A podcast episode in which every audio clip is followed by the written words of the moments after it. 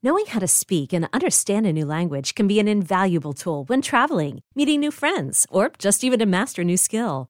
But it's not always simple when you're bogged down by textbooks and structure classes. That's why so many people trust Rosetta Stone. Rosetta Stone is the most trusted language learning program, available on desktop or as an app. It truly immerses you in the language you want to learn, like Spanish, French, Italian, Chinese, and more. You won't just be studying English translations. The Rosetta Stone intuitive process helps you pick up a language naturally, first with words, then phrases, then sentences. Don't put off learning that language. There's no better time than right now to get started. For a very limited time, listeners can get Rosetta Stone's lifetime membership for 50% off. Visit rosettastone.com slash rs10. That's 50% off unlimited access to 25 language courses for the rest of your life. Redeem your 50% off at rosettastone.com slash rs10 today.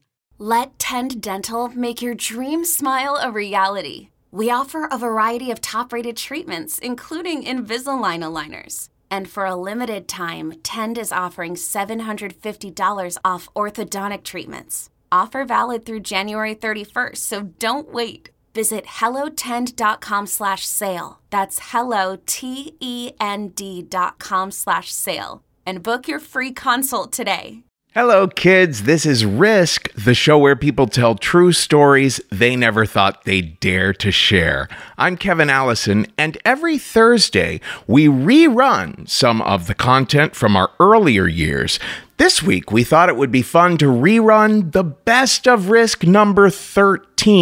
There's a whole bunch of these best of Risk episodes, and they're great for newcomers. We know we have some newcomers listening because last week, This American Life featured that incredible story by Shamila, which was first workshopped and presented in a very different form on Risk. And Shamila's story is in this episode, The Best of Risk 13. Both versions of Shamila's story are just outstanding, and so are every other story on this episode you're about to hear. So, without further ado, here is our Thursday rerun.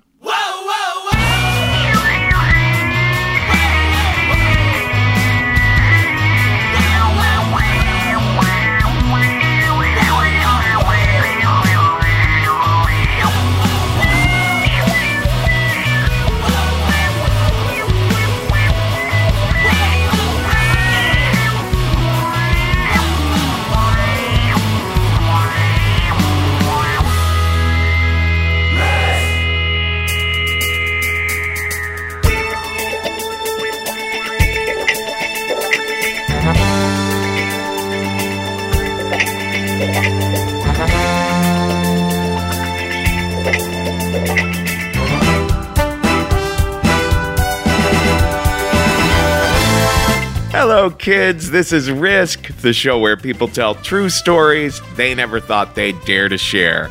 I'm Kevin Allison. This is London Music Works behind me now, and this is the Best of Risk, Volume 13.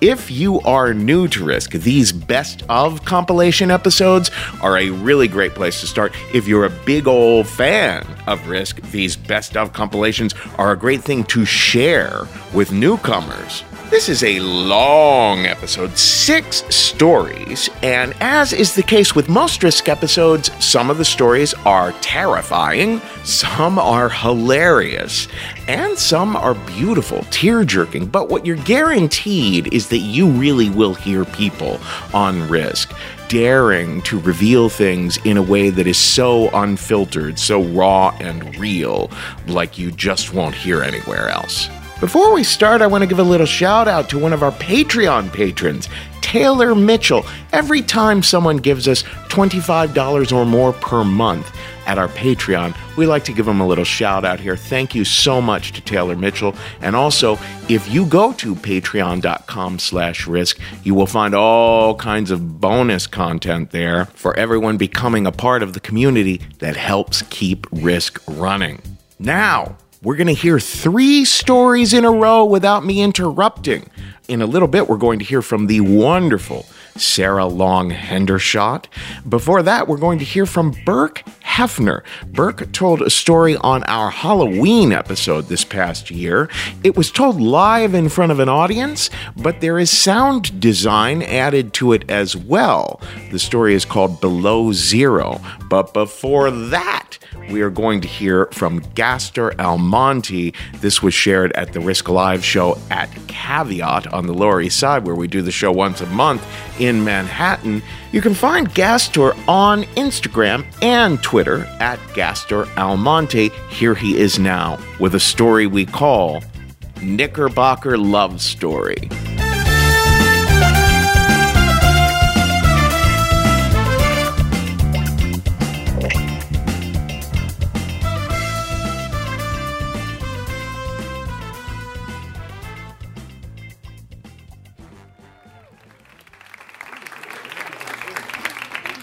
All right. Uh, before I begin, let me apologize in advance. Um, I got a seven and an eight year old at home. Normally, when I prep stories, my wife takes them out the house. Uh, the story involves sex. They were in the way, so I had to use a code word for sex the whole time. So bear with me. So me and Claudia were in her dad's room, and we about to play checkers.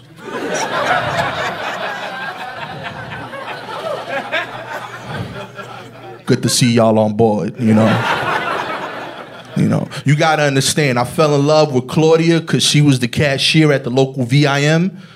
You know, all right, so not enough people know what that is. So VIM is the best jeans and sneaker store in America. They sell incredible Tims, Jordans, and knockoff jeans. It's like a Foot Locker without hope.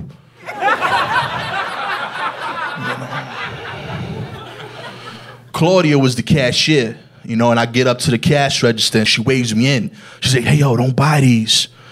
When it rains, the jeans are gonna bleed and mess up your Tims. And I'm like, yo, you just saved me $120. $100 on these boots and $20 on these three pair of jeans.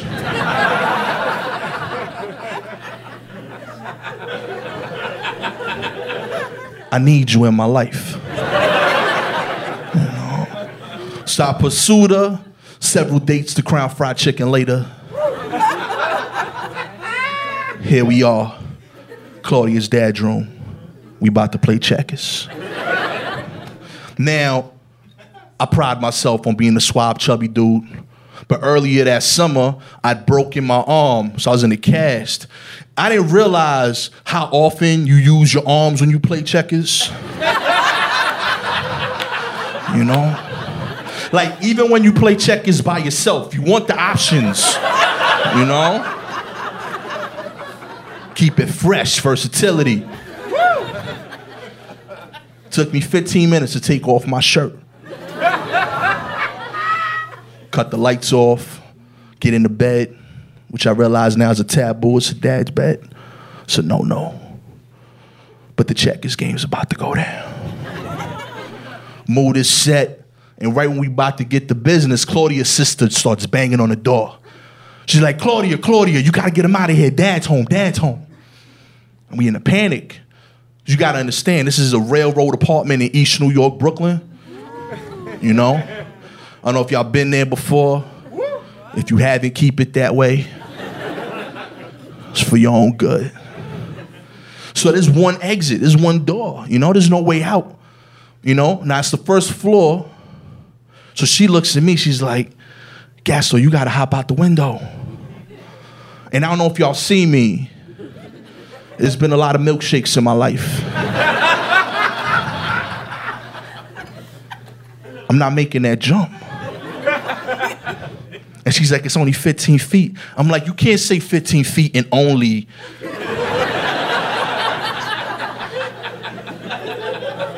when we talking about jumping 15 foot drive, I'm with you only.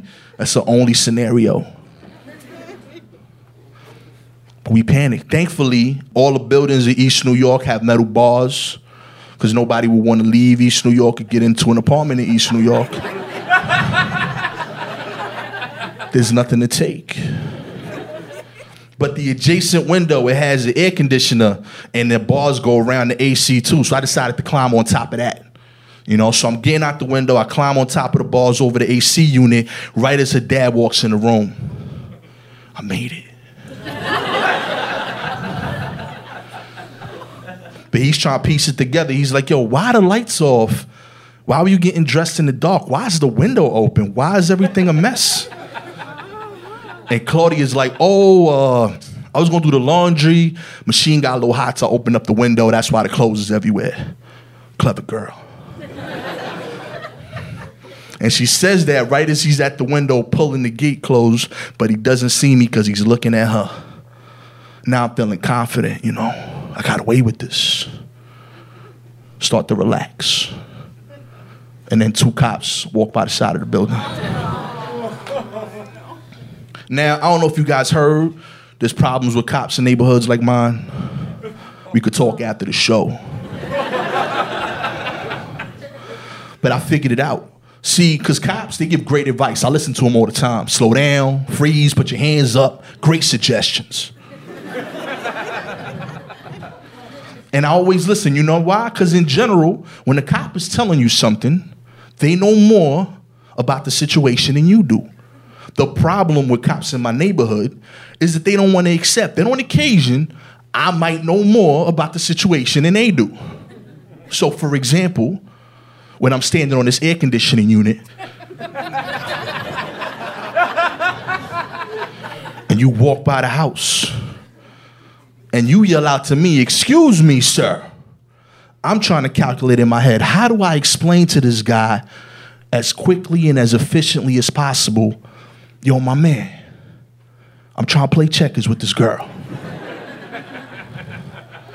I'm 18, she's 18, completely legal. Her dad just got home. He's not gonna care. He's gonna try to kill me, then I'm gonna actually need you. How can we avoid all this? So I came up with this. This was my solution. Yo, jail.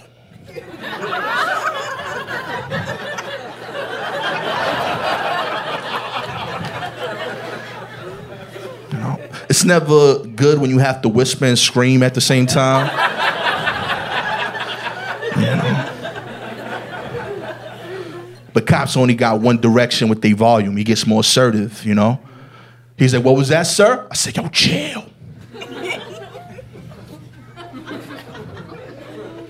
Thankfully, he had a partner, he's a younger dude. I know him from around the way. We ordered chopped cheeses together at three in the morning. He says, I got this. Goes around the front yard, comes to the backyard, and he comes up to the window. He's like, What's going on, man? I'm like, Yo, I'm trying to play checkers with this girl. Her dad just got home. Once he leaves, everything's cool. He nods, goes around, talks to his partner. They laugh and leave. I'm two for two.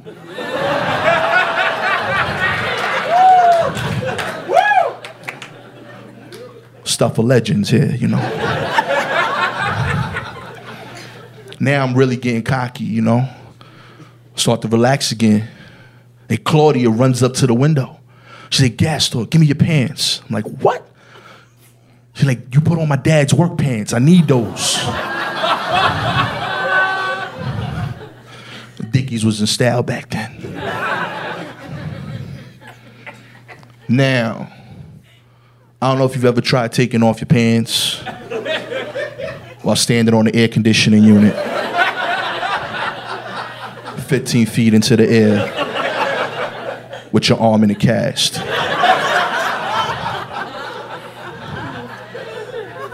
It's a bit of a challenge. You know, I kicked off my Tim's to the yard, unbuckled the pants, he slid down to the AC unit. I grab him with my left arm throw them to the window, completely miss. They fall down to the yard. Claudia shakes her head in panic, tries to buy me time, and goes inside. So now I climb down. I gotta make this drop. Hurt my ankle on the landing. Ball up the pants, and I'm looking up at the window trying to figure out how I'm gonna get these back up to Claudia. Two cops come back again. Now, The young partner, he has his arms out and he's looking at me like, yo, what the fuck? Because he vouched for me, like he co-signed me, you know? He told his mans I was cool. So I just started running over before they could start. And I'm like, yo, listen, man, nothing's changed. Older cop is like, you had pants on before, sir.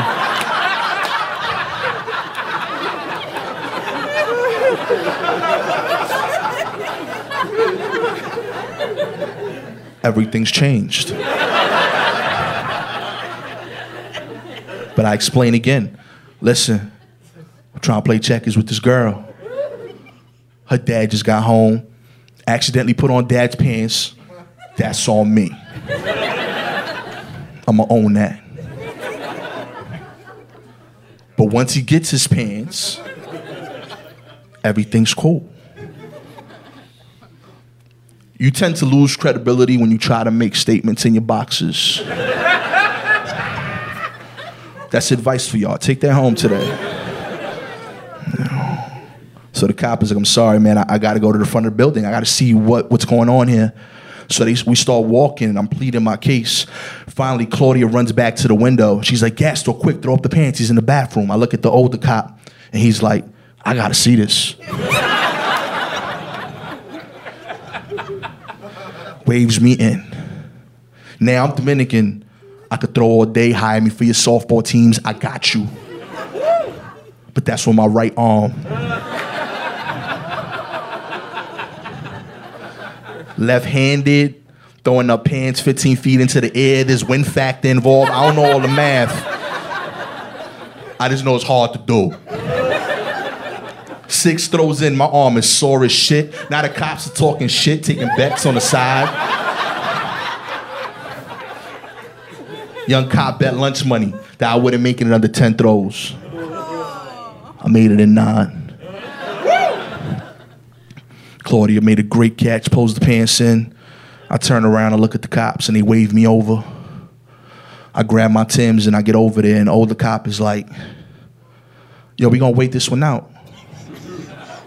That okay with you? I'm like, yeah, I'm kinda vested in this game of checkers, sir. and we wait. 10 minutes go by.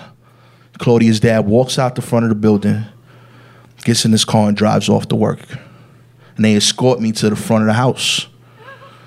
Ring the bell. Claudia opens. And they're like, Do you know this man? And Claudia is like, Do you think I catch everybody's pants out the window, sir?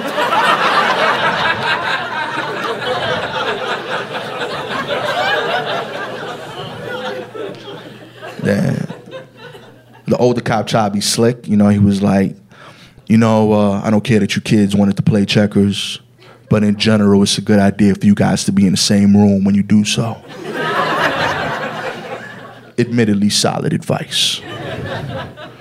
Younger cop tried to console me. He was like, Don't worry about it, man. I've been there before. You've been here before. really? What is his life like?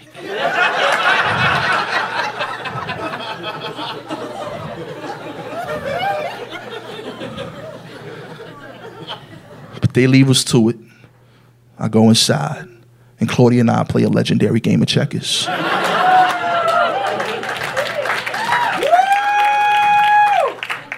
That's not the ending, but I do deserve a clap for that. you, know, a few years later, you know, me and my dad uh, own a lot of property in uh, East New York, but uh, one of the buildings had a break in my dad uh, gets there first, so I come in after work and he's already talking with the cops about the break in. And I see him talking with the captain in the background. And I get up the stairs, and who do I see but my chopped cheese partner? A much older, younger cop. He looks at me, he's like, Yo, man, you look good. And I'm like, I know, I got pants on.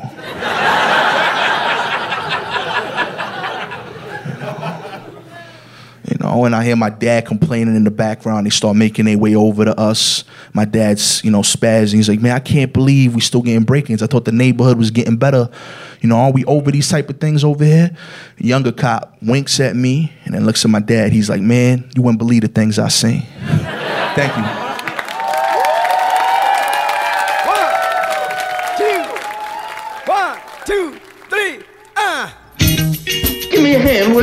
I can't now. I gotta finish my pants. Pants! Where are my pants? Pants! Nice pants. Pants! Take your fucking pants off! Pants! I'd like to know what you're doing with all that chicken in your pants. Why do you ask? Pants! Pants! Pants! Pants! How can you watch that stupid shit? Turn it off. Pants!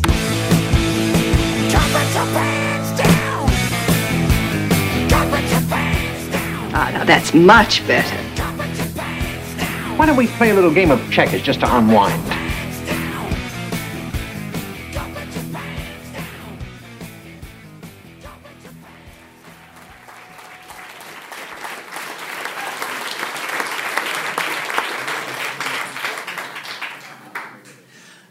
Mushers will sometimes mix, they'll breed their huskies with wolves because a husky that has a little bit of wolf in it makes a really, really strong sled dog. But you have to be very careful because they push themselves so hard. They're such dedicated runners that if you don't watch out, they will actually run themselves to death. Our plan was very simple. We had three drivers, we had two pickup trucks. If we drove in one truck for four hours, we switched to the next truck for four hours, and then we slept in the back in the camper for four hours. The three of us could drive non-stop. Two drivers at the wheel, one person sleeping at all times, and we could make it to our destination in 48 hours. We were in Missoula, Montana. Our destination was 2,500 miles north in Alaska, and we left on the evening of January 7th. It was the dead of winter. Of the crew, our strongest was Cove. He was a real Alaskan. He was born and bred, raised there his whole life. He was half Eskimo. He lived in a little village called North Pole that was just outside of Fairbanks, Alaska. Drove a big old Dodge truck, you know, V8 four wheel drive. Uh, He was definitely our strongest. And if it could break, Cove could fix it. I fell somewhere in the middle. I spent a lot of my life in Alaska, but the past several years I'd been in Montana in the lower 48, so I'd kind of gotten soft. You know, I used to be a firefighter, but now like my winter gear, it wasn't Alaska gear anymore. My winter gear was was like an evening of sledding, you know? And third was Mark, skinnier and paler than I am. He was an amazing driver. He could drive all night, but unless it came down to like really obscure music trivia or mathematics, he was not going to be the guy to get us out of a pinch.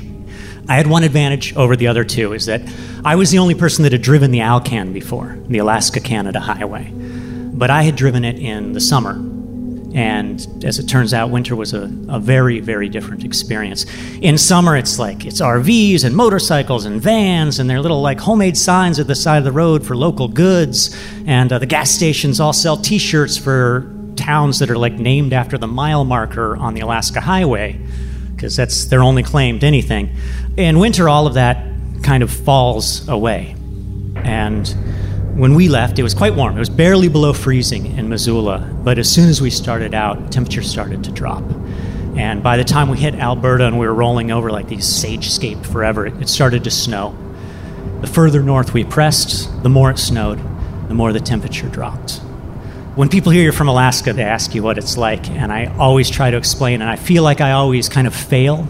And the thing that I can't explain very well about Alaska is how it's how vast it is. It's the scale of how big that world is and how small the imprint of humanity is on it. The legacy of mankind just gets smaller and smaller. The further you go north, the cities get smaller and smaller until they're not cities, they're towns, and then they're not even towns. They're like two roads cross and it gets a name.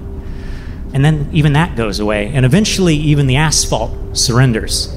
There's one road that goes to Alaska, and this part of it is dirt. It's a two lane dirt thread. And in winter, you're the only person on it.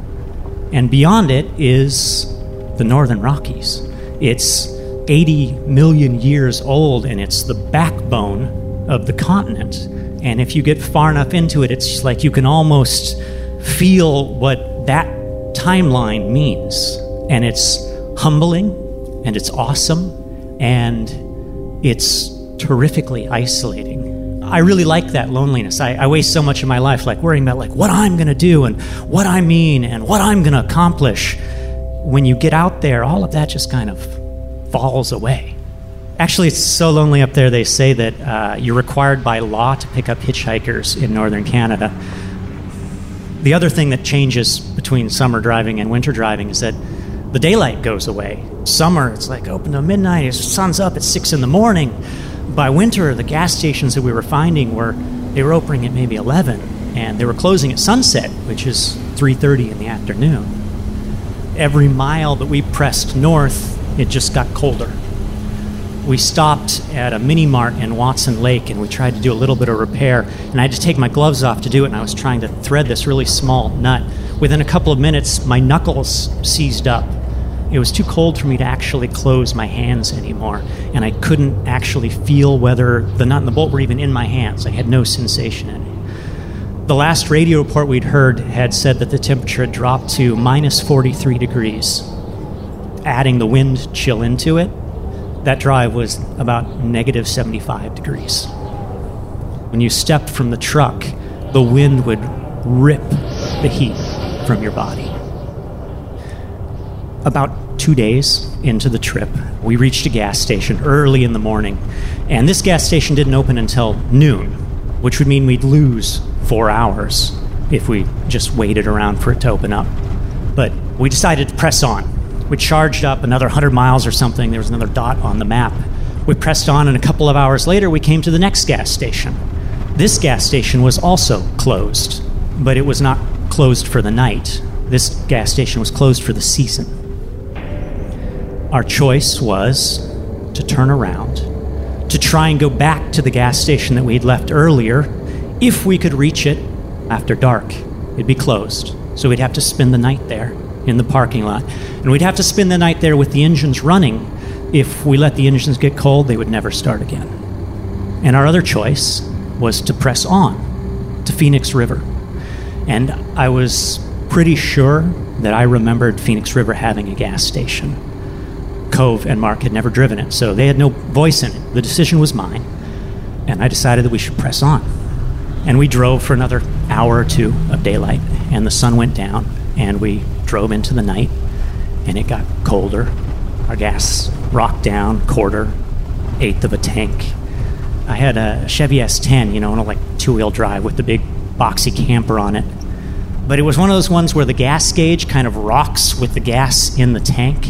And it got to the point when we go around a turn, the needle would rock all the way down until it was resting on the pin below empty. And you just watch it until you straightened out again and it would creep back up. And we stopped and we took our spare gas cans out and we poured our spare gas into the tanks and we kept going. Around every bend, you were just like waiting for some sign of Phoenix River. And it seemed like forever, but that sign came. We were coming around a bend and there was a little sign and there was a little turnout at the side of the road and there was a couple of picnic benches buried in snow. And then the road curved away and that was the end of Phoenix River. There was no town, there was no intersection, there was no gas station because Phoenix River was a campground. There wasn't even a shed to shelter in at Phoenix River. It was a dot at the side of the road. We pulled the trucks over. We had two trucks on empty. There was no chance of reaching a next town, wherever that might have been. It was pitch black, Alaska night black, no moon, no oncoming headlights. It was so cold that even the semi trucks had given up the road hours and hours ago. The whole drive at that point had been like this. The game was like, were we going to make it? We're going to make it to Phoenix River. Would it be around the bend? Would the gas hold out? And when we pulled over and I stepped out of the car and out of like this little heated bubble, it was the first time that I actually asked what not making it means there'd be no starting a fire. I mean, over the berm of the road, it was six feet of snow covering everything. I remember thinking, if we tore the foam and the rubber out of the seats, I wonder if we could get them to burn. We decided at that point the only thing left to do was to siphon the gas out of the big truck. We'd pour it all into my little truck that got better mileage. The three of us could try and pile in there. We'd take the empty gas cans, we'd try and press ahead, reach a gas station, fuel up, fill up the tanks, and come back for the Dodge. I went back to wake up Mark. It was his sleeping shift. He was in the little camper in the back. I opened the door. We had two sleeping bags and a couple of wool blankets, and he'd pulled all of them over and completely, his face and everything, and he just let a, a little teeny breathe hole. His breath was rising out of this little hole. His white breath rose up, and it got about halfway between the top and the bottom of the camper, and it flattened out.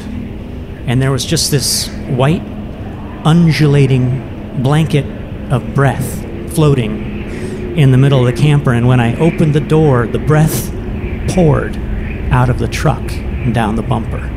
And he woke up shaking wildly and started pulling on his winter clothes. And Cove and I went and we got the plastic tube and we started shoving the tube down into the Dodge to siphon the gas out. And we were taking turns sucking the gas up through the tube to get it started. When gasoline hits your mouth at any time, it's bad. When gasoline that is 43 degrees below zero hits your mouth, it is a searing, burning pain. It's taking layers of flesh off of the inside of your mouth. And we'd fill our mouths with gasoline and we'd spit and we'd hold the little tube over the gas cans and it would start to gurgle and then the gas would flow back into the tank. We couldn't get a seal. There wasn't enough gas in the tank to get a clean seal, so we had to try again and again. And we're taking turns filling our mouths with this gasoline, and I'm starting to process what it means to be at the side of the road in Canada. And the law about picking up hitchhikers is because if you're at the side of the road in the middle of the night in Canada, something is really wrong. This is a place where people die for making really small mistakes, for overestimating themselves, for underestimating the world that they're inside. I was watching Cove suck searing, freezing gasoline in his mouth and retching and hacking and pouring the tank and sucking it again. Mark finally came out from the back of the truck, and his winter gear is worse than mine. And he just stood there shaking silently and watching us because there was nothing else that he could do. And the fear that I'd been hiding really, really well transitioned into just an awareness of responsibility because I was the one who put us there. We could have stayed at the gas station for three hours and fueled up. And I should add that this 48 hour goal meant nothing. It was a number that we'd picked because we wanted to get there as fast as we could. We'd no reason to keep pressing on. I'm watching one of my friends gag as he's burning the flesh off the inside of mouth, and the other one shaking. And I look up, and at what must be the horizon that I can't see because it's pitch black, I think I see a little glow, and then that little glow disappears. And then a few moments later, it comes back again, but it's a little bit, just a little bit bigger. In true dark, where there are no oncoming headlamps and there are no streetlights, in all the way dark, dark, in a snowstorm, headlights will illuminate all of that snow in front of them. Way before you see the headlights, you see this orb of light. Someone was coming. It would get bigger and it would disappear into some valley and it would come up again brighter than it was before. And it was getting brighter and brighter. And it, was a semi. First of all, no one else would be on the road.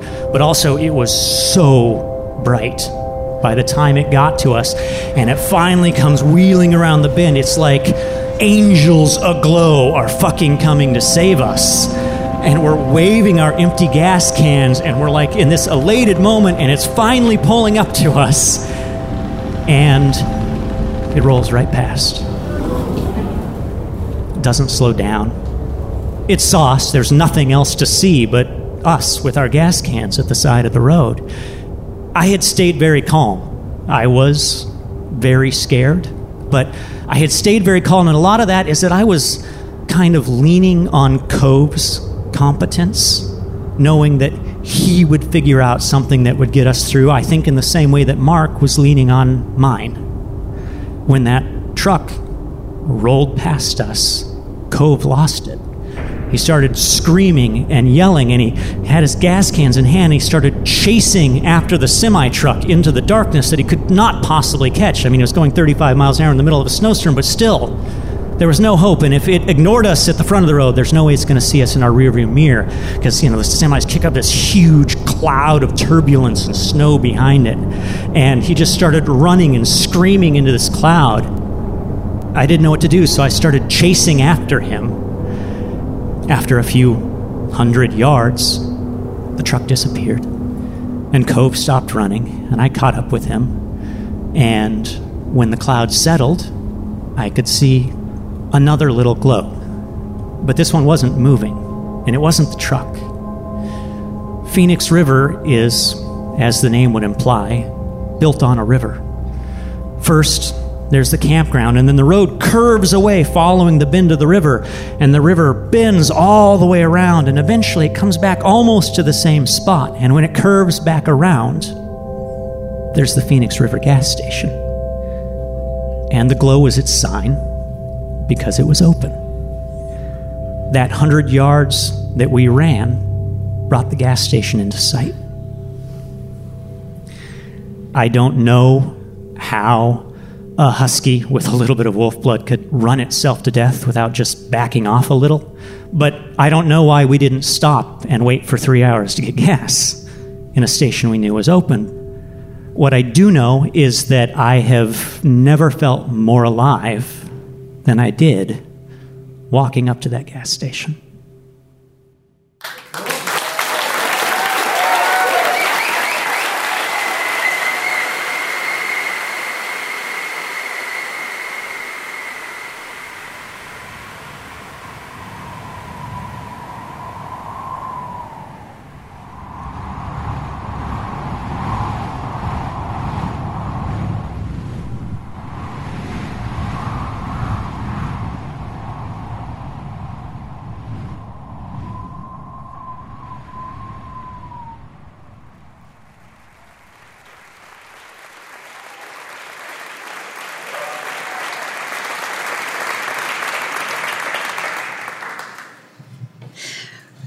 Moving is the worst. Moving is one of those occasional necessities in life that depletes you in just about every possible way. Even when it's a good move, it's still uprooting your life like that is always a risk. And I was moving as a single mom with a two year old. And I hadn't figured out how to single parent the way that I wanted to in Boston, where I was living. And so I decided to take a couple years off and go to the small town in upstate New York where my parents lived.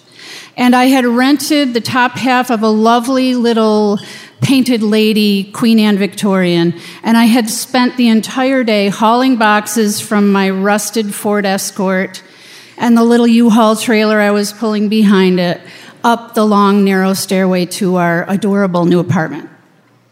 I was on the last load. I had a laundry basket full of toys on one hip and my very tired two year old son, Shane, on my other hip. And I paused for a minute outside the house and I looked at the porch stairs and I thought, can I really go up these stairs one more time? And I happened to look around and I caught up in the second floor window of the house next door the most angry, twisted, furious, frightening face just glaring down at me.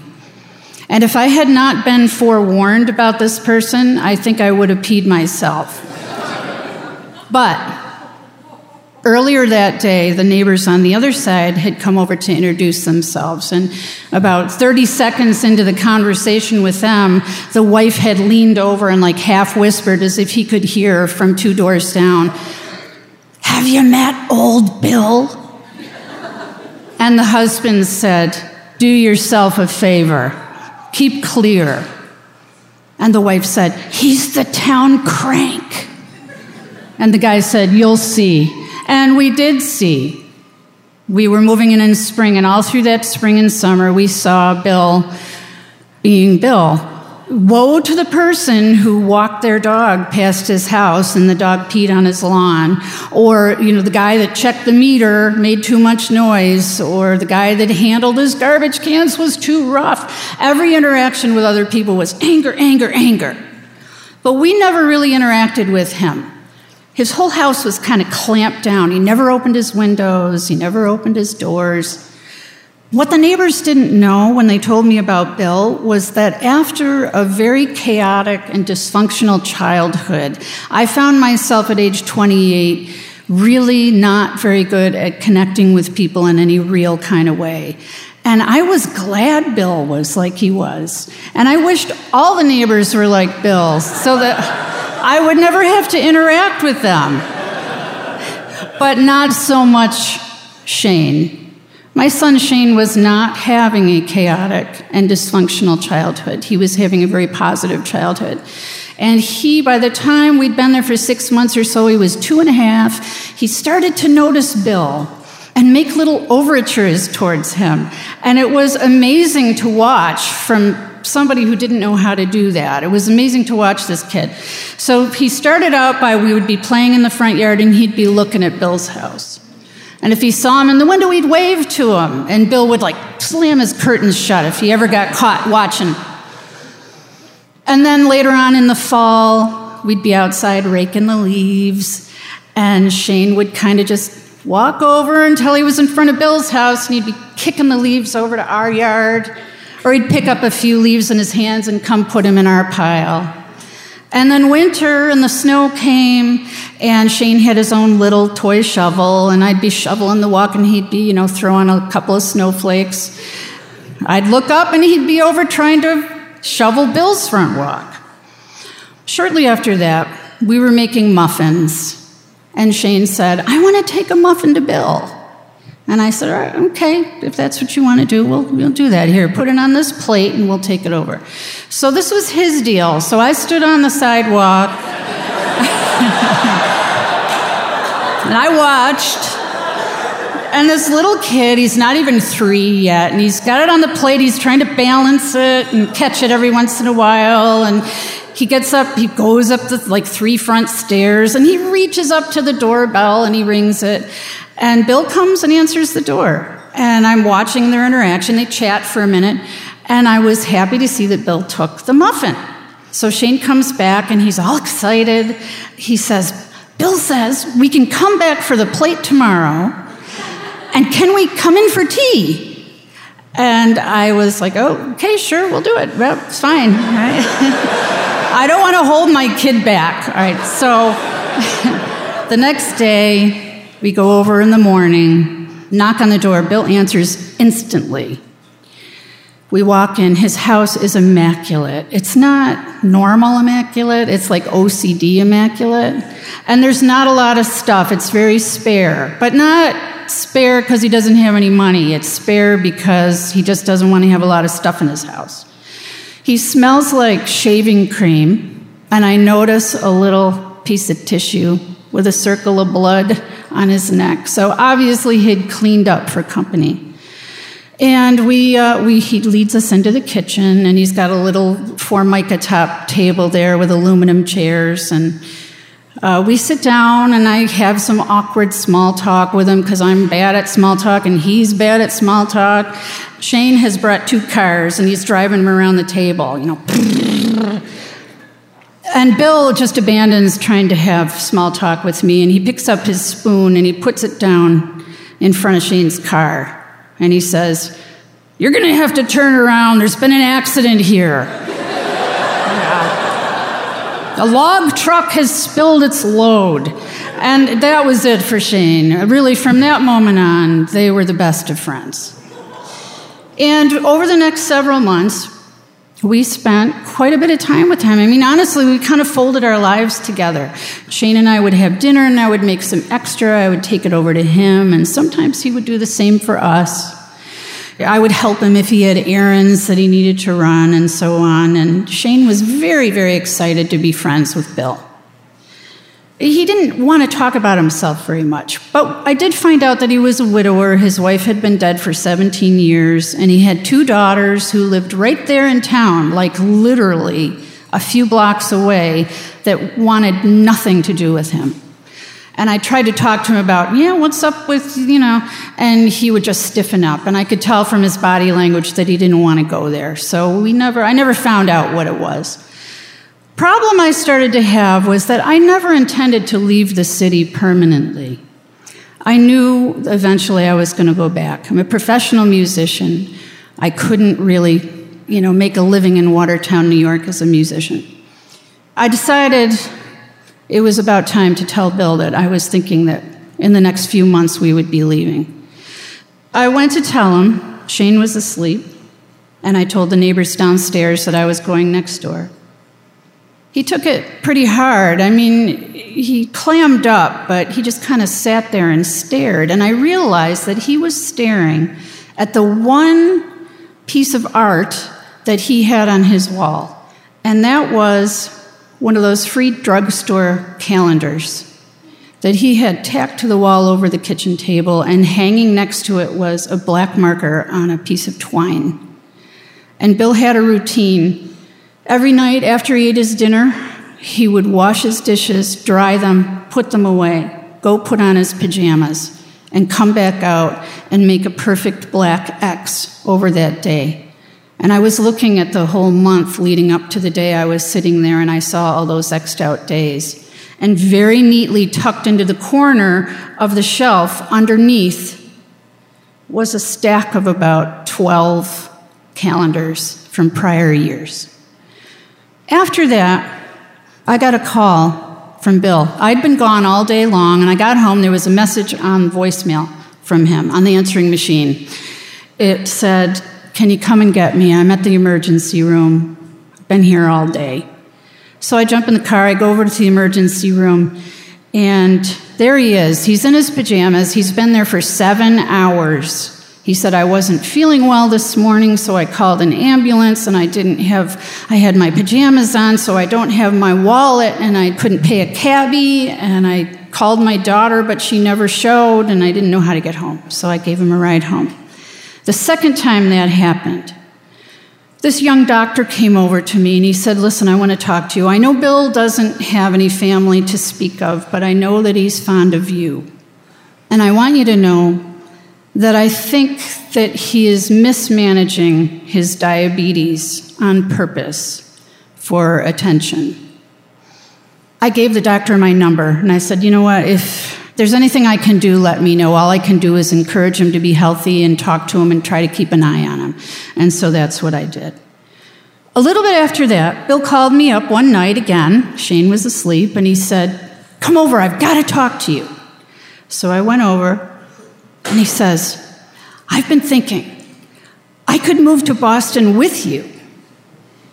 It sounded like an outlandish idea to me, but I hadn't seen him that happy in a long time, and I didn't want to just shoot him down. So I said to him, You're going to sell your house because you can't just leave it empty. You'll have to find all new doctors and get your prescriptions switched over. And he knew very quickly that it just wasn't going to happen. He was about 78 years old and he'd lived in Watertown his whole life. He wasn't going to pick up and move to Boston. A couple days later, he called me again. And I went back, and this time he was old Bill. He was angry. He was mean. He said to me, You don't belong here. You need to get out of this town. You're 29 years old and you're not getting any younger and you got nothing going on. I knew he was grieving. I didn't want to engage him, so I just said, All right, Bill, thanks for letting me know how you feel. Good night. The next morning, Shane woke up and he really wanted to go see Bill. I didn't really want to go see Bill, but he really wanted to see Bill. And he was at this stage in his development where he would say your name over and over again until you acknowledged him. I don't know if any of you know any toddlers. So if I was talking to somebody and he had something important to say, or if I was on the phone, it was like, Mom, Mom, Mom, Mom, Mom. So all morning he's like, Bill, I want to see Bill. We have to go see Bill. So if I was like, okay, fine, we'll go see Bill, right? After breakfast, we'll clean up, we'll go to see Bill. We walk downstairs and out the front door, and it's autumn now, and it's very, very windy, and the wind is blowing my hair all over the place. And Shane's so excited, he just runs across the yard and right up Bill's back stairs and into his back door. And I thought, that's weird because Bill never leaves his doors open. And then I hear loud music coming out of Bill's house, and all his windows are open. I'm like, okay, he never opens his windows. He never listens to loud music. This is making me really uncomfortable. So I run up the stairs and I have my hand on the doorknob and I hear, Bill, Bill, Bill, Bill. And I open the door and there is my three year old on all fours with his face inches away from Bill's purple mottled face. Bill was a big man and he was had fallen in between the living room and the kitchen and he took up almost the whole length of the room. I saw that his mouth was wide open and his eyes looked like they were looking up at his glasses which had flown onto his forehead when he had fallen over like a felled tree. And there's Shane. Bill's arms were all splotched with lividity, which is what happens when you've been dead for a few hours. And the wind was blowing his curtains. And Roger Miller, King of the Road, was like at volume 10, like echoing through the whole room. And it was one of the most surreal moments of my life, and I felt my stomach just clench up like a fist. And I kind of panicked. I ran over to Shane and I picked him up and I said, Bill's sleeping. Don't wake him up. We got to get out of here. So I had to undo that later. Uh, the, I, those of you who don't have experience with children, we never equate death and sleep. Really a bad idea. So, anyway, you're going to sleep now, honey.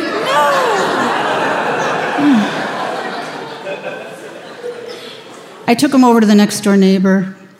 I came back over, I turned off the music, I called an ambulance, and he had his um, two daughters' phone numbers right there next to the phone. And I called the first one, there was no answer. Called the second one, and a woman answered right away. And I said, This is your father's neighbor, and your father's passed away. And I pictured her showing up like after he was on a gurney under a sheet, but she got there before the ambulance did, like literally within two minutes. You know, now she shows up. She goes rushing over to him and starts trying to pry the wedding ring off his finger. After the ambulance came and they drove him away, I stood on the sidewalk next to her, watching it go, and she turned to me and she said, Don't think you're going to get anything. So, Shane and I dealt with Bill's death in very different ways. Shane had a lot of questions, questions that were difficult to answer, and as he got older, the questions got a little more complicated, and I tried to cobble something together for him. But by the time he was six years old, he had a full fledged existential crisis.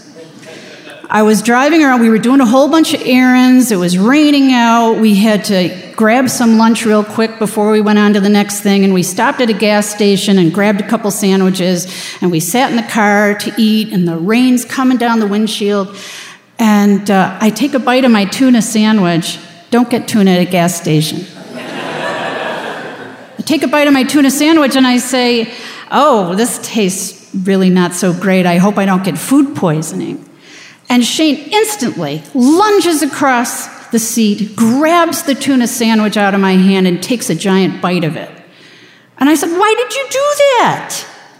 And he said, If you die, I want to die. And furthermore, why are we even here if we're going to die? What's the point? And I thought, all right, I got to give this kid something. And you know what? I didn't have heaven to give him. To me, I'm sorry, heaven is a cop out. I don't believe in it, and I wasn't going to lie to my kid. So, what I said to him, I took his beautiful little face in my hands and I said, Do you not go to the carnival because you have to go home at the end of the day? And he kind of stared at me. and he stopped asking questions about death from that moment on.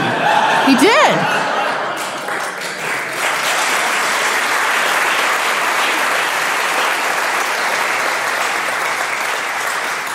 Me, in the months after Bill's death, I was filled with guilt and self recrimination because that doctor had called me up after Bill died and said he took a fatal dose of insulin. And I thought, why? Why did you do that to that man? He had his ordered life, and you came in and you interjected yourself, and you brought him to the point where he'd kill himself. And the more I thought about it, I thought, you know what, that is really arrogant. To think that you can make that kind of decision for another cognizant adult human being. Bill was the one who opened the door. He opened the door to a child. He let some love in his life. He spent the last six months of his life or so probably happier than he had ever been. You've got to go through life detaching yourself from outcomes. That's what I finally figured out. You have to be a decent human being. You can give compassion and companionship and care to the people who are right in front of your face. And whatever happens after that, it happens. We are not in control of it. And it took several more years for me to fully realize the extent of the healing that raising my son was for me. Because I was able to relive the parent child dynamic in a way that was right and healthy and nurturing. And I came out of it like, like a kid that had been raised right. And my son is grown now. And I still think about all the lessons that I learned from him.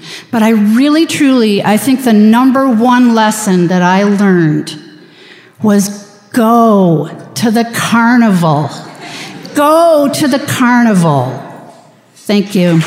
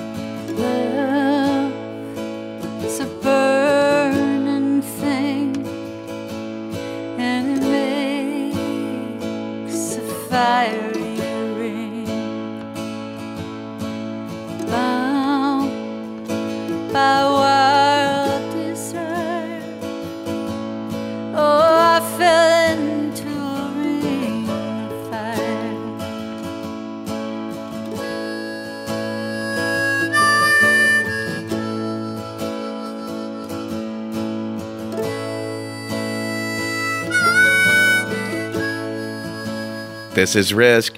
This is the Jane Mutiny behind me now, the lead singer of which is Sarah Long Hendershot, who we just heard telling the story called The Carnival that was recorded the last time Risk was in Toronto.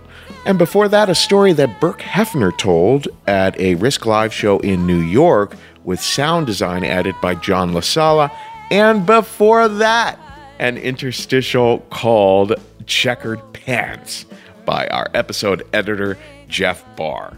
Okay, let's move into the second half, our our last three stories on this Best of Risk number 13 compilation. It's so hard to narrow down these compilations because there's so many great stories that are shared on the show. And also some stories are way way too long. There was a story called The First Times by DK Anderson, which was probably the most talked about story that we've run in the past several months, but that one was just way too long long to fit on this episode. But if you're interested, you can find it on an episode called Out of the Blue. Now, in a little bit, we're going to hear from the amazing Melina Williams Hawes. But before that, a story uh, by Rich Monahan, one of the funniest stories we've heard in a long time. A story called Grapefruit by Rich Monahan. But before all that, we're going to hear a remarkably emotional story by Shamila. This was shared the last time that Risk was in Baltimore. There are abusive situations in this story, just to give you a heads up on that. So here she is now. This is Shamila with a story we call Home Away from Home.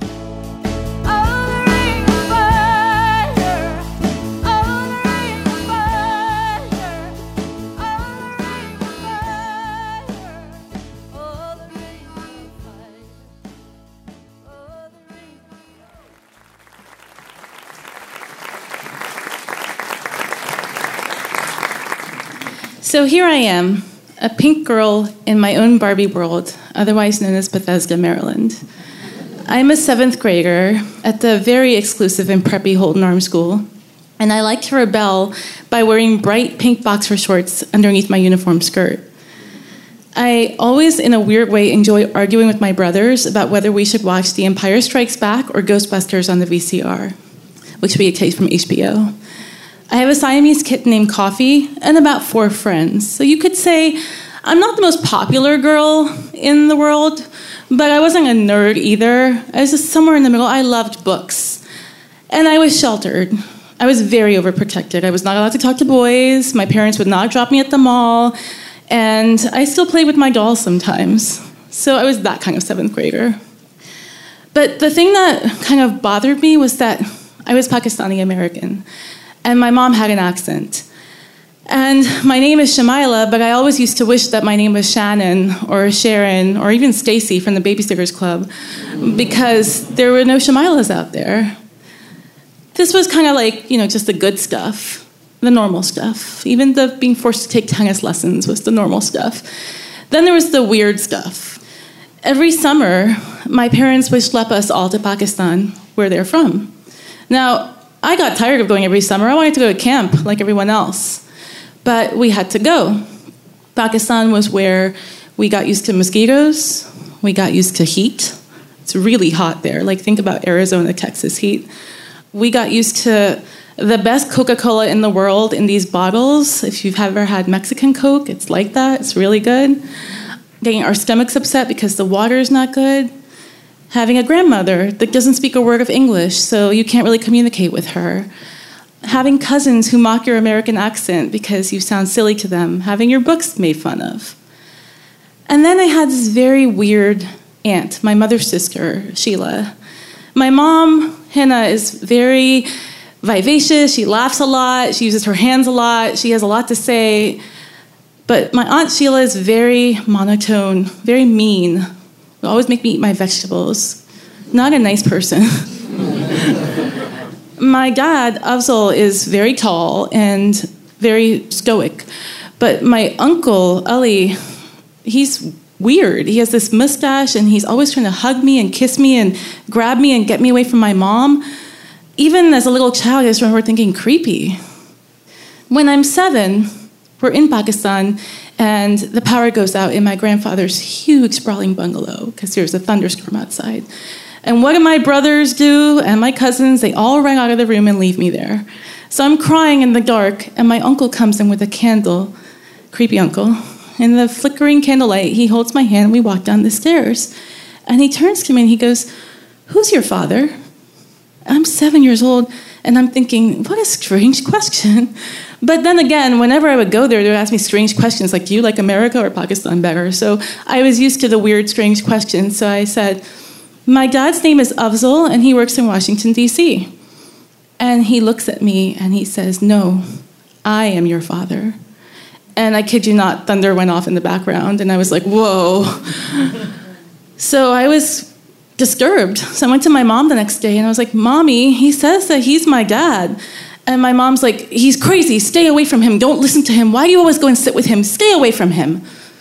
So I'm like, okay. And then I come back to the US and I tell my dad this happened with my uncle. And my dad's like, look at your passport. Whose last name is that? And I'm like, yours? He's like, that's right. So I want you to forget that this ever happened. Okay, forget him. So I'm like, okay, I will. But then we go back to Pakistan again. And every time we would leave, there'd be these weird fights between my mom, Hannah, and my aunt Sheila. And this time, this fight escalated, and both of them start grabbing my arms. And one's pulling this way, and the other's pulling that way. She's my daughter. No, she's my daughter. No, she's my daughter. And I'm just getting like, what's happening? I remember telling the servant, because everybody has servants there, I was like, they don't have a daughter, they have three sons, so they want me. Isn't that strange? And the servant just said, hmm. And then we left Pakistan early that year. We came back, and my mom said, We're not going to go back again. And I was like, Good. And then next year, I'm 11 years old, and I'm about to put on my jacket and go for a ride around the cul de sac in our neighborhood. And I overhear my parents talking and arguing in the kitchen, and I hear something about adoption. She was adopted, and her parents, and adoption. And I'm like, What are you talking about? Are you saying what I think you're saying? And they both kind of stopped and looked at me. And I remember my stomach just falling, and I got on my bike and I rode around the neighborhood, and I was like, It's true. They adopted me. So, a little bit of backstory. My mothers are both sisters.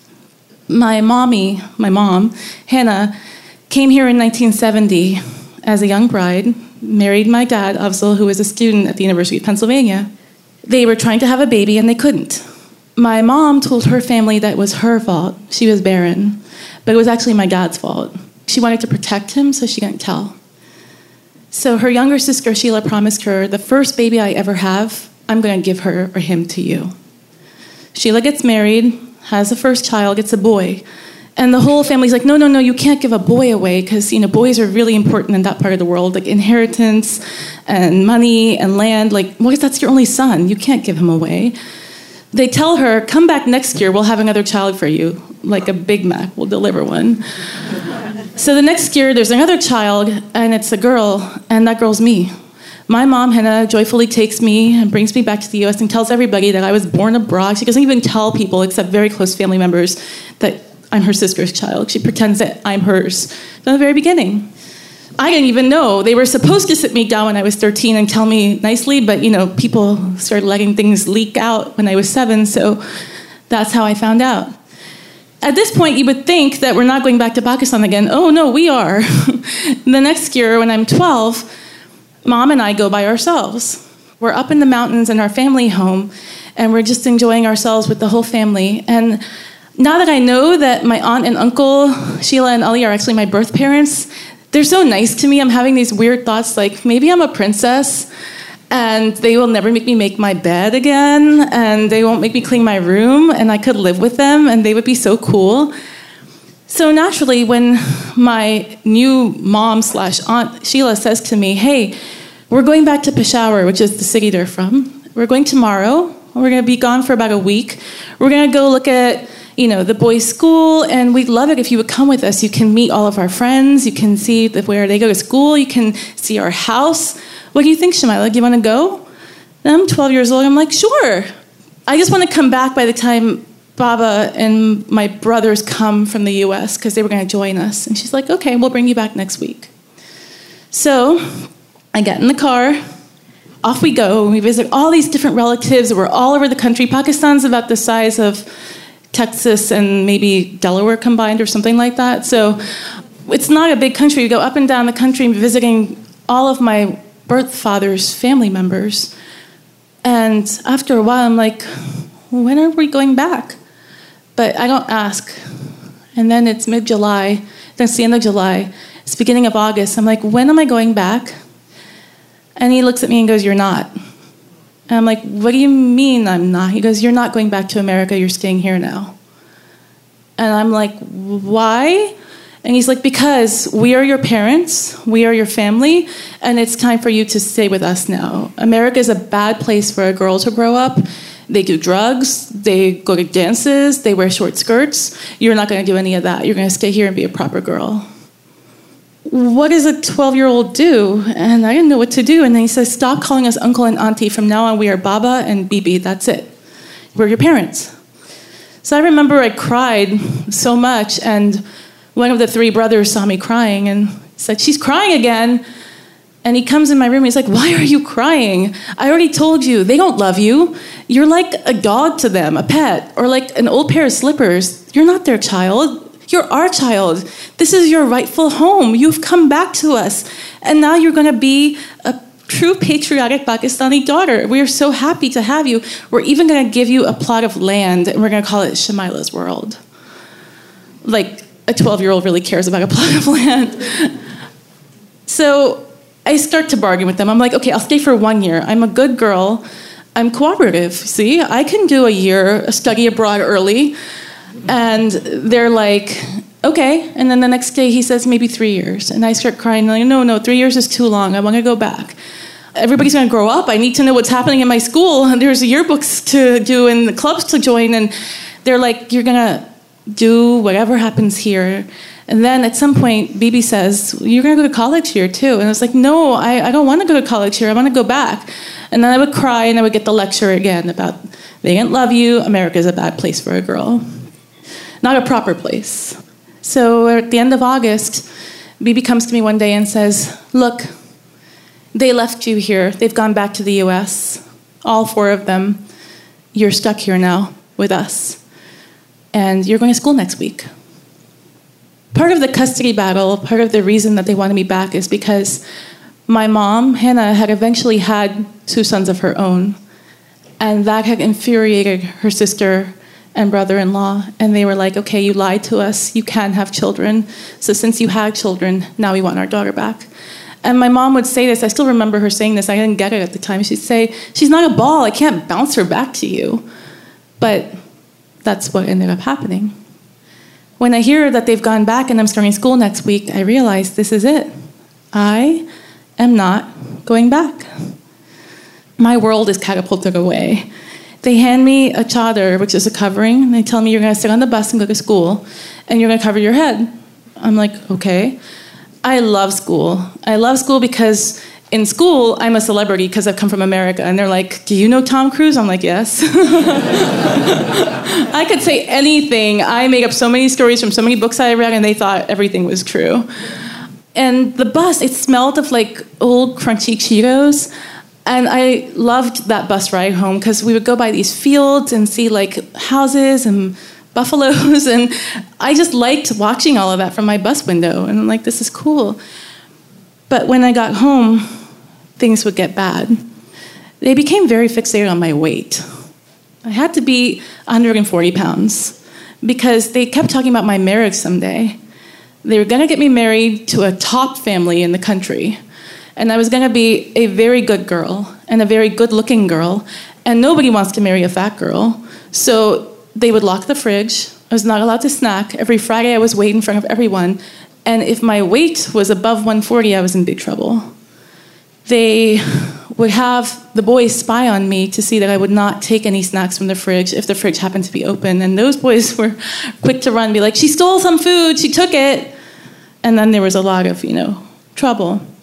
And then they told me, uh, covering your head is not enough. Now you have to cover your face when you go out. And I was a good sport about it. I would cover my face, and only my eyes could show, which was fine. But in the summer, God, it's so hot. I would be sweating buckets, and so I would hold it like this so that I, I could breathe, and then put it back on, and then take it off, and then put it back on. But that was the least of my worries. I was like, you know what, I can live with this because, you know, at least, you know, no one's staring at me if I'm covered. Bibi was the rule enforcer. Pretty soon she told me music is bad, TV is bad, movies are bad. She told me books are bad. She took everything I had from America. The first summer I lived there, they let me go to the capital city, Islamabad, and buy a Paula Abdul and a Madonna cassette. They quickly confiscated those too. Music is the devil's work. You can't listen to that. I remember opening up a newspaper and a magazine on Sunday. It was called the Sunday Times, just to read something. And she'd be like, "Only bad girls read newspapers. Put that away."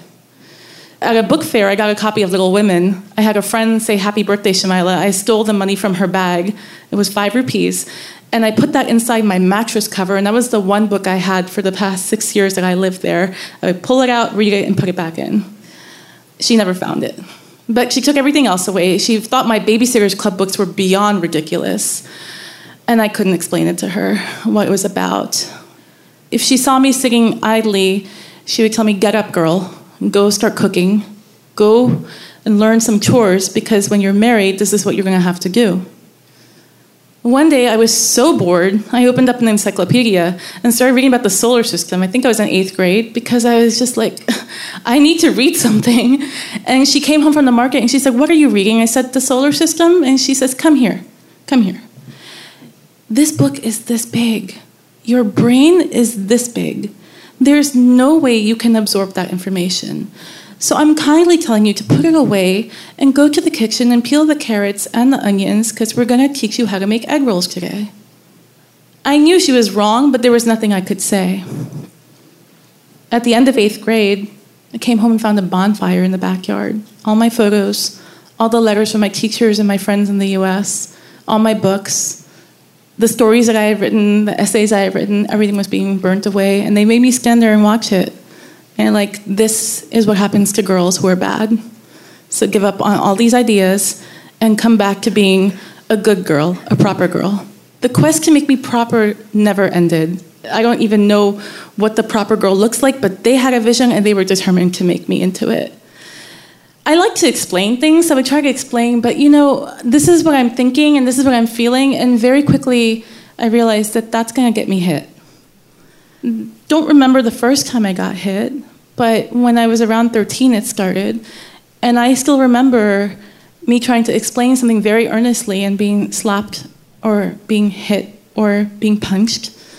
I remember being kicked. And I remember trying to sneak into their room and make a phone call to a friend to ask her what I should do about something and finding out. And the punishment for that was a golf club on my back. I couldn't move for the day after, but 15 year old bodies heal really fast. So I was able to move again, and I would think, okay, well, this happened, but it won't ever happen again. Except it kept happening. My Baba was so unpredictable. One minute he would say, You're my lovely daughter. I'm so happy you're back. I love you so much. And the next minute I would just be saying something, and suddenly the floodgates would open.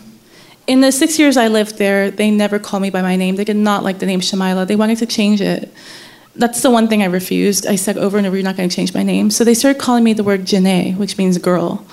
So it was always girl on a good day. On a bad day, it was crazy girl, lazy girl, whore, you name it. That was me. I would get in trouble for praying at the wrong time. I got pulled off the prayer mat by my hair and yanked off because I prayed at the wrong time. After all this happened, one day I remember being on the bus and looking at this boy, and he had green eyes and a little goatee, and he was really cute. So I wrote this letter to a friend about him, and she caught me, and she found the letter. And she raised this squeegee to hit me really hard, except by mistake, it cut through my face, and my face tore open. And I didn't know what had happened at the time, but I saw one drop, two drops, three drops, and this blood starts coming. And she's like, Oh my God, oh my God. And then she's helping me wash my face, and she said, You have such a big tongue. If you would just keep quiet, none of this would have ever happened. Your tongue is a yard long. If you would just keep your tongue quiet, none of this would ever happen. 16 microscopic stitches later, they fixed this face. And every time I would put a mark on the calendar, and I'd be like, this will never happen to me again. And when it would happen, I'd be like, just have to try harder, just have to try harder, and then it will never happen to me again. This went on for six years. And as I got older and the marriage chances got closer, and the idea of putting me out in society, kind of like a debut from the 1800s, kept creeping up, it got worse and worse and worse. And there was no escape for me besides my book in the mattress and my writing. I would go in the bathroom, lock the door. During the afternoon siesta, when everyone was sleeping, it was really hot. But I would write stories and poems and letters on a piece of paper, and they have fountain pens there, so I wash off the ink with the hose, crumple up the paper, and throw it out the window so that no one would catch me and punish me. Of course, they had no idea what I was doing there. They'd start banging at some point. What are you doing in there? What's happening in there? And I'd come out and be like, nothing, just washing my face. My friends were the things that also helped me get through, and I learned how to have really good friends. And one of my friends had an older brother who was very cute, and she would tell me about him and tell me stories and be like, someday you can get married to him. And I kind of fell in this like story, like, yeah, someday I will marry him. And so she was like, you should tell your parents that you want to get married to him. I knew better than that. I didn't really say it, but eventually they asked me, You've been acting different lately. Is there something going on? And I said, I like someone. And that was the worst punishment I ever got.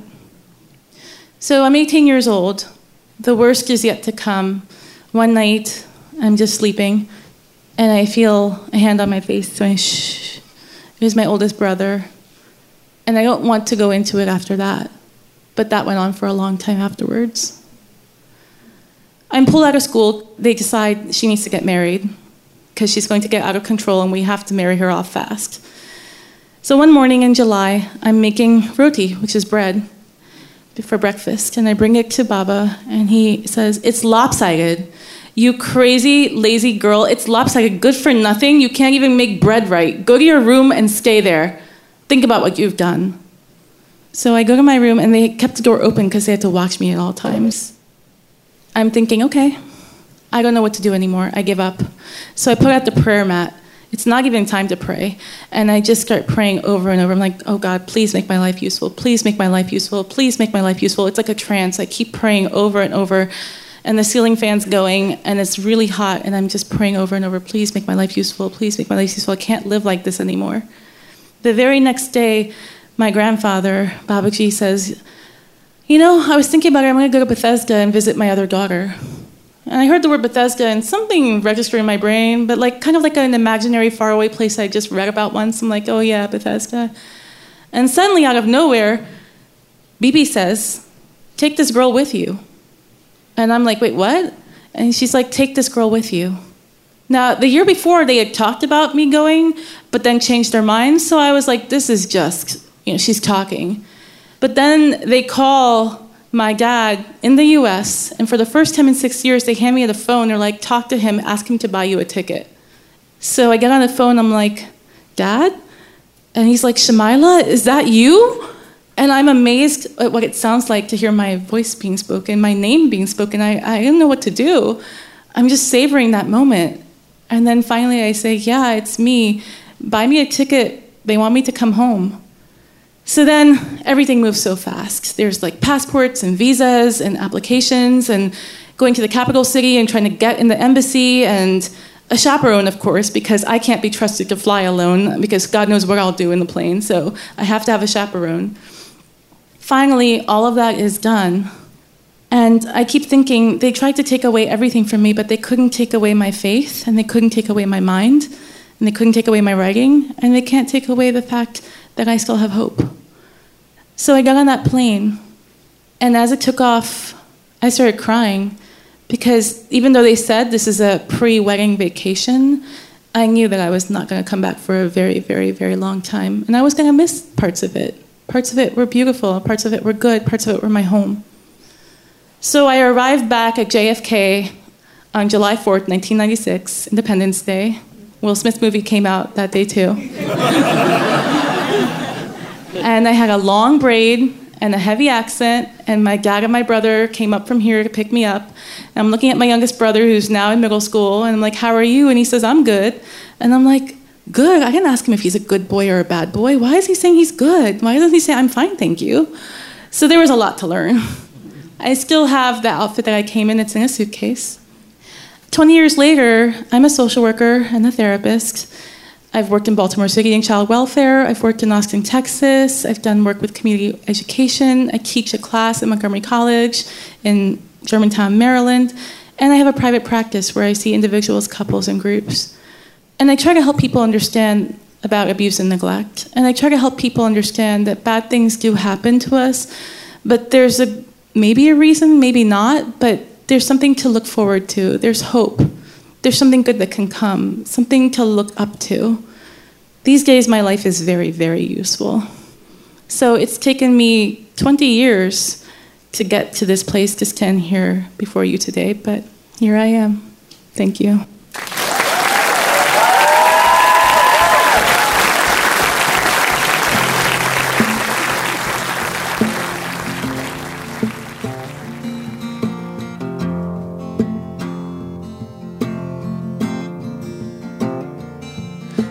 It's here where our pieces fall in place. Any rain softly kisses us on the face. Anywhere means we're running. We can sleep and see them coming. Where we drift and call it dreaming. We can weep and call it singing.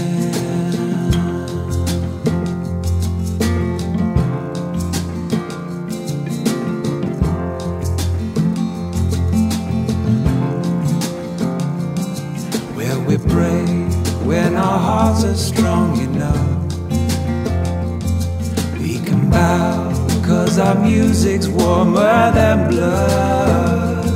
Where we see enough to follow. We can hear when we are hollow. Where we keep the light we're given. We can lose and call it living. Where the sun isn't only sinking fast. Every night knows how long it's supposed to last. Where the time of our lives is all we have, and we get a chance to say before we ease away for all the love you left behind. You can have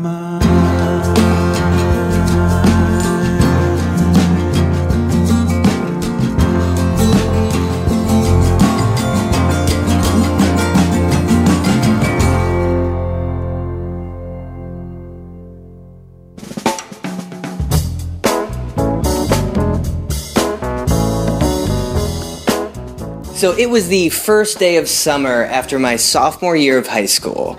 And uh, at this point in my life, I was a total loser. Uh, but what I lacked in an ability to talk to girls, I made up for in acne. And so this particular day, the first day of summer, was a really big deal because it was going to be the first summer in which I had the house all to myself. My sister had just moved away to college, both my parents worked during the day, so I had total freedom. Like, this was going to be my summer. So that first morning, I wanted to do something really special to mark the occasion, and I was like, hmm, well, I could jerk off, but that's not really special because I did it all the time. But then I remembered something. I'd spent the entire school year sitting around the lunchroom table with a bunch of other virgin dudes, exclusively talking about girls and sex and all the fucking we weren't doing. That was the constant topic of conversation. And it's a weird thing too with teenage boys because when you're talking about masturbating and girls and everything, there's almost this sort of like aspirational quality to the conversation too. Like I remember one time my buddy Rob came in proudly one day and he was like, dude, I beat off twice in like 10 minutes. Like I came twice. And I remember being so intimidated, like, holy shit, like years from now, when some girl finally wants to fuck Rob, she's gonna be so impressed that he can like go twice in 10 minutes. Or there are other kids who's like, yeah, like I was jerking off and I lasted like forever. And it's like this sort of weird, sort of like doomsday prepping situation where we're not just jerking off in the moment, we're all kind of gearing up for this thing that's eventually coming for us. And so you're kind of running around lost and you're like, well, who are these fuck machines? Like, are these kids for real? Or like, who's got a good lead? And like, I was just such a little insecure kid. Like, I had barely kissed a girl. I barely had armpit hair. Like, my insecurities just ran so deep. So you're just kind of sitting at this table, and sort of like gathering all the information you can. And it was in one of these conversations that, uh, at some point, my buddy Rob told me that uh, this guy Nicky Pellini, who, by the way, um, I feel like I should always change his name when I tell the story, but it's such a fucking perfectly Jersey name. Like, this guy did an assault charge like 10 years ago. He cracked some guy's skull open, but I still really, it's hard to find a better replacement. Anyway, okay, so he was a bad kid, for sure, but one who had had verifiable sex with girls. So, Nikki told Rob, who told me that Nikki said, Rob, listen, man, I've had sex. Like, I have fucked girls. And I'm telling you, if you take a grapefruit, cut a hole in it, and microwave it for 30 seconds, it feels just like vagina. So, I'm mulling it over in my house, and I'm like, huh, No, no way. Also, like, uh, I grew up in a straight up Wonder Bread and fish sticks kind of house, so something like grapefruit was so exotic, it might as well have been fucking foie gras. But so, you know, just in case, I go down to the kitchen, and there must have been some sort of like weird fad diet or fucking segment on Oprah about grapefruit, uh, like being a superfood or something. I don't know, it was the 90s. But I go down to the kitchen, I look in the fruit basket, and sure enough, there are two huge grapefruits in there. And so I'm looking at this and I'm like, no, I would never do this. Also, like, it doesn't make sense. Like, this kid probably just made this up because, like, there's acid in grapefruits, and, like, this is just sort of a weird kamikaze mission. Like, something could go wrong. This isn't great. So I'm sitting there and I'm like, yeah, you know, this is a problem, but also this kid says it could feel like real sex, but, like, I'm never gonna do this. So I'm just staring at this grapefruit, like, no, no way. This is ridiculous. No, I could never take this risk. I will never ever do this. Yes, I am absolutely totally doing this. So, I cut a hole in the grapefruit. I microwave it for 30 seconds. I take it upstairs. I lay a towel on my bed because I'm a gentleman. And so I get in the zone, I lay down, I stick my D in this grapefruit, and it was amazing. My 16 year old brain had never experienced anything like this before. It was unbelievable. It's like I was suddenly on another planet. I just sort of closed my eyes and just sort of put this thing upon me. It's that weird moment where you're like, is this gonna be cool? Is this gonna be fine? And then it goes on, you're like, oh, this is like the finest thing that's ever happened. Like, there's just this sort of like electric jolt through your body, and like, your entire life has been talking about sex and how good it could be, and you had no idea. And then you get there, and this weird fucking grapefruit graces you with its presence, and you have this moment where you're like, oh, we were right all along. This is the most perfect thing. This is the best version of humanity.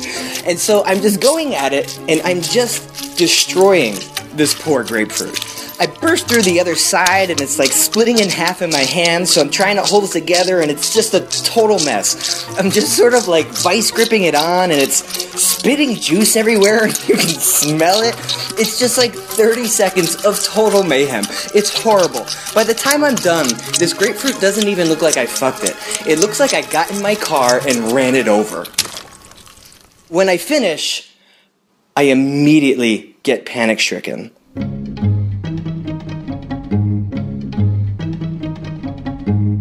What if somebody finds out about this?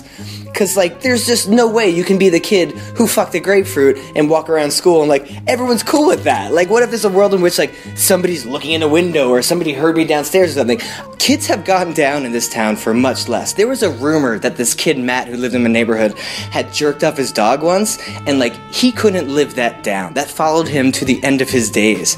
If somebody found out that I actually fucked a grapefruit, what would my parents say to me? What is that therapy session? So I'm immediately, I'm like, no, no one can ever find out about this. The secret dies with me. So I get all forensic about it. I gather all the evidence, the towel, the grapefruit that is just horrible right now, and I throw it all in a trash bag and dispose of it in a secure location. That's my chore. I take care of the trash. Nobody else is gonna find it. But still, I am sweating bullets for the rest of the day. Nobody can ever, ever, ever find out about this. As if there's a world in which, like, I'd be at dinner with my parents that night and they'd be like, oh, we're missing a grapefruit. Richie, did you fuck it? So, we have dinner that night, and the grapefruit never comes up. Next day, same thing, not a word about it. Third day, still nothing. I tell no one, not even Rob, not even Nikki Polini, none of the dudes I know. I don't say a single word. And slowly, day by day, my paranoia fades as I realize that I have maybe totally gotten away with this whole thing. But something else is happening too, because I suddenly feel like a real man. I didn't fuck a girl, but I fucked a thing that some kids said was just like fucking a girl, and for me, that was enough. Because I swear to God, this is totally true. Once I fucked that grapefruit, like a creepy little grapefruit fucker, I felt so mature, I finally switched from tidy whities to boxers. Or like I'd be hanging out with my dude friends, and I would just sort of look around smugly and think, these poor fucking fools. They haven't lived a life. But me? I've been to the mountaintop. And so about a week or two passes, and I'm still just on cloud nine with this thing. I'm suddenly the smartest person I know. Nobody found out about it, and I have totally convinced myself that this grapefruit experiment has, in fact, somehow made me better at sex than all the other virgins I know who have not fucked a thing that came out of the microwave. I am suddenly this pioneer. I may have zero actual experience with girls, but now I have like cut to the head of the line as far as dudes who are awesome at fucking. In my brain, it's like me and like LL Cool J. We're the guys. and so this is going on, and I'm feeling great, and I've gotten away with murder. And one morning, I'm like, you know what? It's time to take another shot at the title. I had to chase that dragon man. I was going back. So I run downstairs to the kitchen, check the fruit bowl, but there's no grapefruit. But there is an orange. So I'm like, fuck it, same difference, let's do this. So I go through my little preparation ritual. I cut a hole in the orange. I microwave it for 30 seconds. I take it upstairs. I lay a towel in my bed. I get in the zone. I stick my D in this orange. And it is at this moment that I realize an orange is about half the size of a grapefruit. As such, when you microwave it for 30 seconds, it gets as hot as the fucking sun and I am immediately struck with this white hot searing pain. I'm like, oh no, oh no, no, no, no, oh Jesus fucking Christ, what am I doing? As if it only had just occurred to me that this is a horrible idea. Every alarm is going off in my brain. It is this total system shock. And I'm losing my mind like, is my dick on fire? Is it still gonna be there when I look down? Do you have any idea how many nerve endings are in your genitals? The answer is way too many to fuck piping hot fruit. So my body locks up and I'm just writhing in my sheets like, oh fuck, how bad is this? Is this neosporin bad or is this emergency room bad? Do I have to call 911 and say, hi, I burned my dick, send help? And they're like, what happened? And I'm like, I fucked an orange. And they're like, why was the orange hot? And I'm like, because we were out of grapefruit. So I scream and whip the orange across the room, and then I'm just holding my dick like a buddy in a war movie, like, oh, my best friend, I have betrayed you. My sweet prince, what have I done? And in this moment, every ounce of manliness I had gained that summer vanishes. All of my shame comes flooding back, and I would not be inside of anything else for another three years.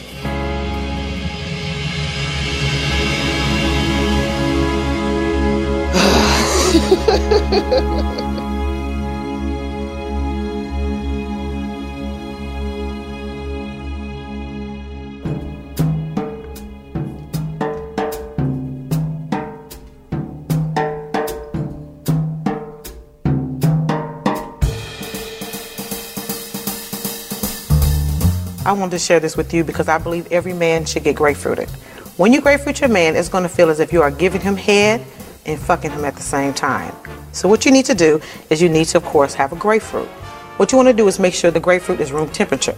All you have to do is put it in warm water. Do not microwave it. Do not boil it. Once it gets to that temperature, you want to take a knife, put a hole in the middle of the grapefruit, approximately the size of your man's penis. Now, when you grapefruit your man, he has to be blindfolded. Say, baby, you know what? Tonight, I want to do something a little freakier. I want to suck your dick blindfolded. Your man will blindfold himself if he knows he's going to get some head. Once he's nice and erect, what you're going to do is replace the grapefruit from your mouth. You're going to twist up and down on his shaft and suck the head at the same time.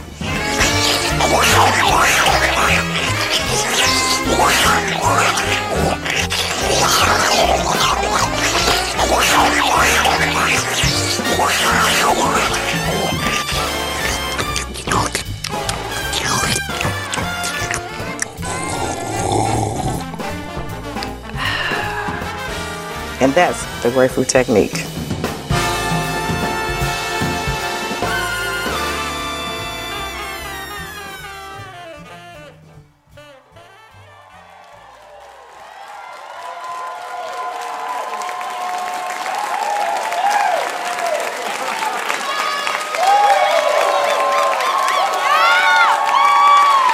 Brooklyn! I got family originally from Flatbush, so I'm down. In December of 2013. I was living with two fantastic Jewish dykes out in Flushing. And I was barely making it as a sex educator because talking to people about sex is not the most lucrative career one can come up with. And I had been working for a sex website. Basically, you know, do you remember Adult Friend Finder? Remember those motherfuckers? yeah, they made a lot of money. And so my job at the time for them was writing copy and searching for the most magnificent dick pics to put up on their website. And so I had done this for years, basically working at a place where, like, if you aren't looking at dick, they know you're fucking around. so, so it's like you're looking at, like, oh, lolcats, lolcats, and then your boss comes, and you're like, oh, dick, dick, dick, dick, dick, dick, dick. Like that was my job. And I made a shit ton of money. So coming from being like a poor black kid from the projects to making the most money I had made in my life looking at dick was kind of amazing. And so I spent a couple of years then running around the country and running around all over the world, like to Europe and Australia and every place, talking about sex, talking about kink, as a black woman who also identified as being submissive and being into kink and BDSM. There weren't a lot of role models out there for me. So I had to kind of like be my own pervert. Like the two or three other submissive black women that I had met in my life were like amazing stalwarts of the kink community. And then I was like, yes, there need to be more of us. There need to be more kinky black women out there doing the kinky black woman thing for us, for the people. Why aren't they out there? And then they're like, if you don't see what you want, be the change. And they're like, fuck. I don't want to be the change. Sometimes I just want to like, you know, fucking chill and watch the change. But no. So I had really dedicated myself to this and I had spent years pursuing this dream. And in December of 2013, I was down to my last thousand bucks in the bank. And I was living with two friends, and they were magnificent, they were wonderful, but this was not going to be the rest of my fucking life. And I had tried for so many years to find a dominant partner. And the thing is this like, a lot of people, when they meet me, are kind of shocked I'm submissive. I have no fucking idea why this is so hard for them to believe. And I would meet these guys, and they'd be like, Well, you don't act very submissive. And I'm like, Well, you don't act very dominant because if you did, I'd be kneeling and sucking your dick, wouldn't I?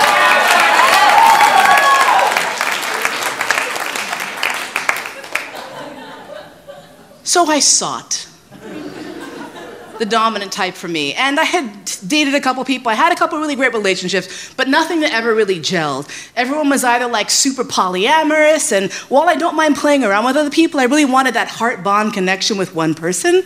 And that was a little bit hard to find in the kink community. And I had compromised so much. And let me tell you, compromising is great until you grind up against your limit and you're like, oh, this is no longer compromise. This is me actually giving up on my fucking dreams, which I did not want to fucking do. So in this shower, I had one of these conversations with God flying spaghetti monster, the universe, whoever the fuck you want to call it, your higher power, right? And I said, Look, you know what? I have put myself out there. I have had faith. I have taken the leap. I left San Francisco. I grew up in New York. I moved out to the West Coast, did the West Coast thing, came back. New York received me like a lover who kind of hates you but still wants to like rage fuck you because you know how the city is. Came back home and New York was like, ah, get over here, you little bitch, take it. I was like, thank you, thank you, Manhattan, thank you. And Manhattan's like, oh, no, no, no, you're gonna live in Flushing.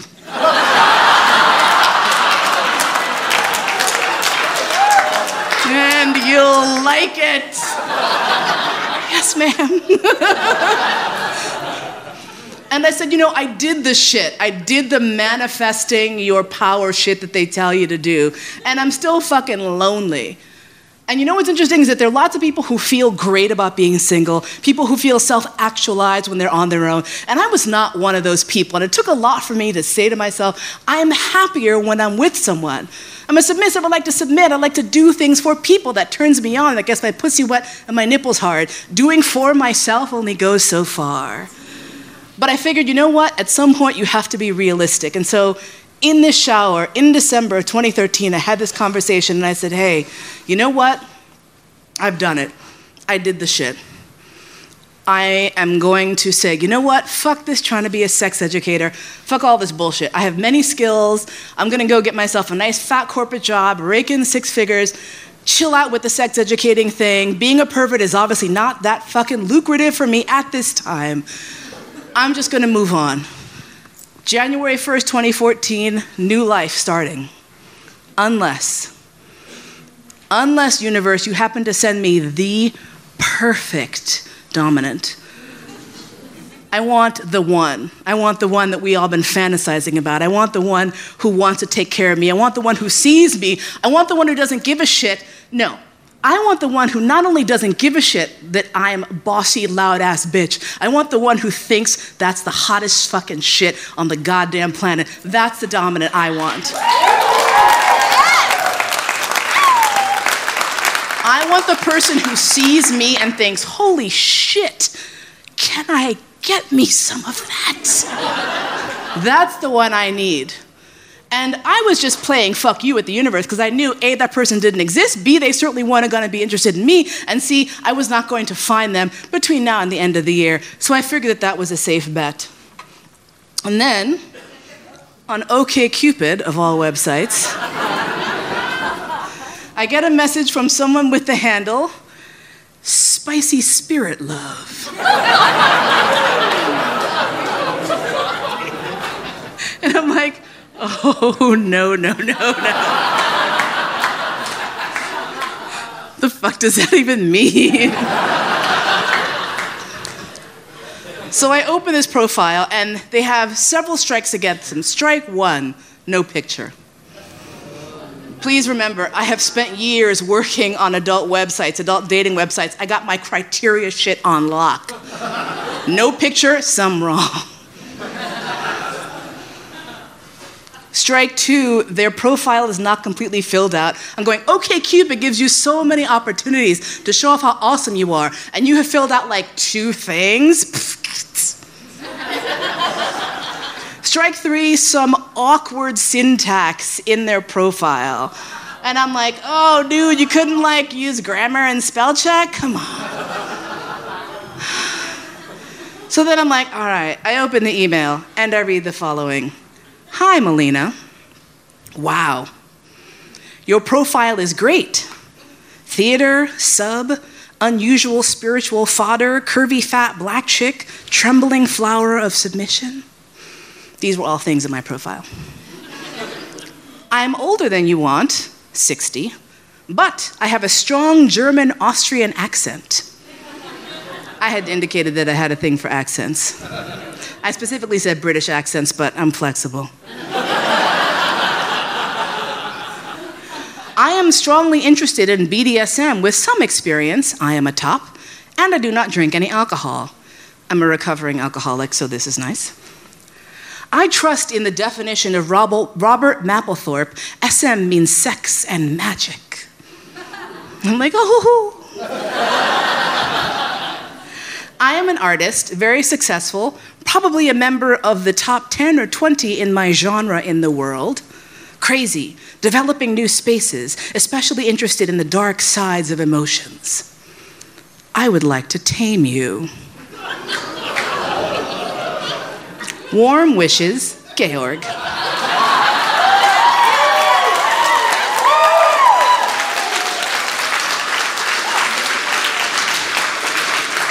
I'm like, okay, this explains the syntactical awkwardness. English is his second language. It also explains why he doesn't have a picture up. He has some notoriety. He's trying to be cool.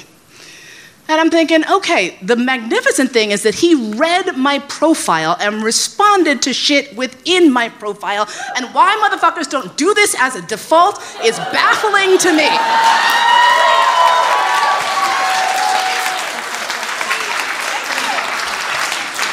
It's not hard. Read the shit, respond to the shit, get the shit. How fucking hard is that?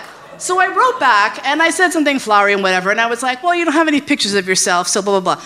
Within 47 minutes, he had sent me back three of the worst selfies I have ever seen in my life. Everything you don't do in a selfie chin from the bottom, hair all fucked up, like, like not in focus. And I'm looking at this and saying, if this guy is so into this moment that he just stopped and didn't even give a shit and was like, I'm gonna send this shitty, shitty selfie. I was like, this guy can get the date. So he invites me over to his house, and as crazy as this seems, I'm like, I'm a Craigslist veteran. If you give out your home address to someone, and I happen to know already shit about you, and I told him, I said, look, I got two lesbians in Queens who will come for you if you fuck with me. And he was like, all right, well, yes, yes, I understand. So I went over to his house, and I had this moment where I get off the elevator on the top floor of this apartment building, overlooking the fucking Hudson. And I look out of the window on one side, and I can see the projects where I grew up. And I had to do that thing, like, and if you grew up here in New York, you know what I'm talking about, where I'm like, don't fall in love with the apartment.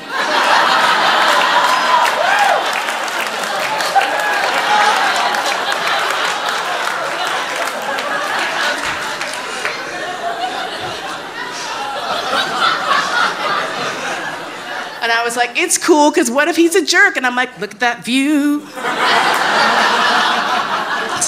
Fucking penthouse apartment. and he opens the door, and there he is, this like 60 year old white guy with his like mid length blonde hair and his glasses, and he's wearing like jeans and a t shirt. I'm like, you couldn't get dressed up. but it's cool. And he'd made me dinner. And wasn't that lovely? And we sat and we ate and we chatted, and he was asking me all sorts of questions about what it was like growing up in New York. And we were chatting about this and that and the other thing. And of course, the topic of like racism and how horrible white people are came up. I like to get that out of the way if I'm thinking about fucking a white person.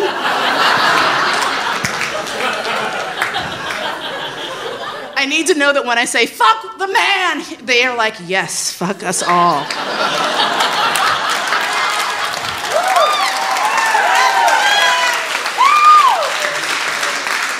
like, that's what I need. And I remember telling him briefly a story about, you know, when I was a kid and the first time I experienced racism and some little kid, you know, called me a nigger in the playground. And I look over at him and I'm not even shitting you, he's like crying. He's like, how could someone do that to a child? How could someone? And I'm like, now I'm kind of turned on because I'm like, oh. he might like actually be kind of woke, and that's kind of hot for me. So I'm like, okay, it's cool. It's cool, whatever. So we're chatting. We're not even through the first fucking course, which is some delightful sushi. And he comes around the table and like full on puts his hand down my blouse and is like, in a move I have come to discover is the wolf style. And I'm sitting there like, okay, fine. It's been a while since I've had any sex. Let's just go ahead and do this. We retire to the bedroom where he proceeds to eat the pussy like it was a pot of neck bones and he had not seen meat in a year.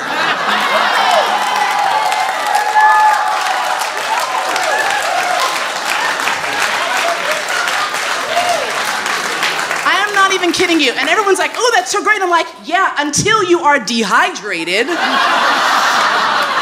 and you're like, I need some Gatorade, some fucking, some salt tablets. Like I was literally like, I didn't even know what to do with myself. Like my leg was doing that thing where it's twitching. You know what I'm talking about too, where your leg's just like na na na na na na na na. And I'm finally just like, after I shit you not, you can ask my friends, four hours. I'm like, you need to get off. I literally have my foot on his shoulder, and he's like, you do not like anymore? And I'm like, I'd like more, but I'd also like to A, walk again, B, live, C, not collapse into a pile of brown dust.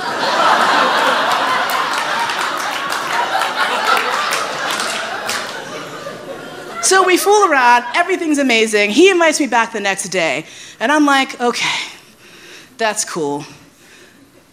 Date number two, he says to me, I've been thinking about us having a master slave relationship. I'm like, mm hmm. He said, I have written up an outline for a contract. Mm hmm. okay, mister, like I've never actually had a master slave relationship. Talking to me, the pervert, like the executive pervert, who has traveled around the world doing this shit professionally. Show me what you got. So he takes out this list and he starts saying, Well, I would need you basically to be available to serve me at all times. So then it would be my responsibility to take care of you. I'm like, okay. He's like, I understand you do not have health care. I will take care of that for you.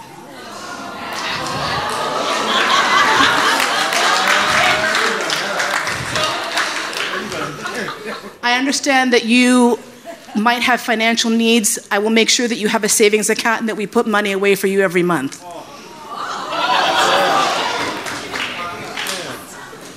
I understand that you are involved in the sex community. I will need for you to find partners for us so that we may all have sex together.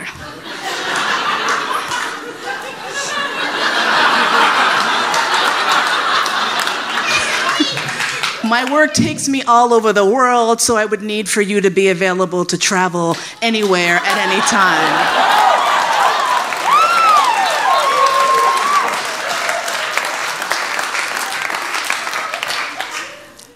And I might want to have sex with men too, so you have to be okay with that. And I'm like,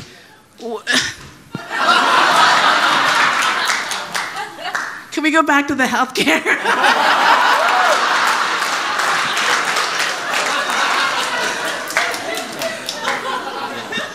as crazy as this seems, pretty much within a week of this meeting, I have moved into his house.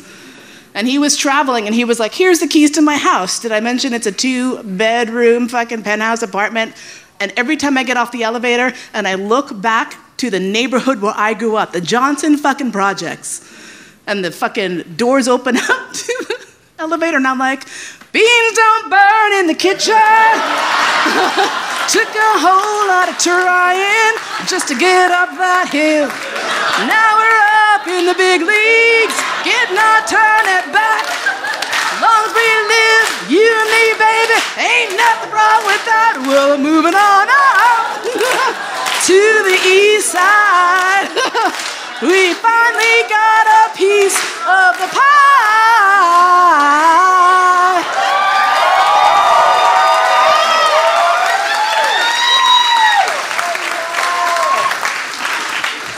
And if you had told little black me 40 years ago that you were going to be happy with a collar around your neck that signifies your submission to someone, that you were going to be the most well taken care of by someone who sees you as the most precious and beautiful jewel that has ever walked the earth.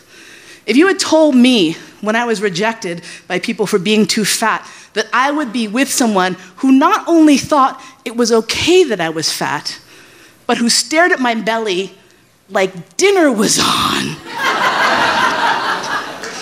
and could not get enough of my body as it is, I would have said, Get the fuck out.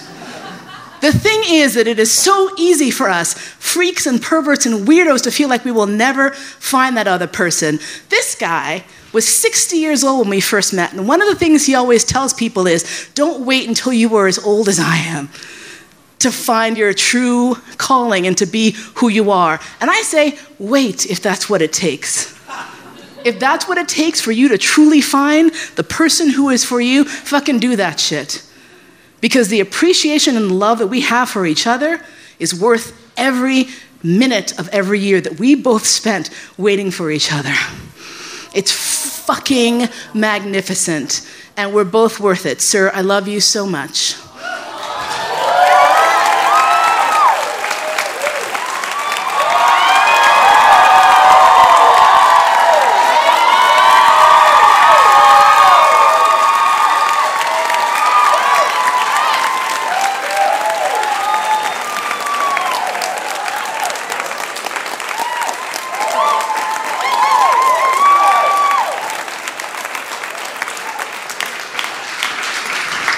Need to add that I am Melina Lee Williams Haas on Facebook. And really, fucking seriously, if you think it might be hot to fuck an old, middle aged, pudgy couple, come and get some of this.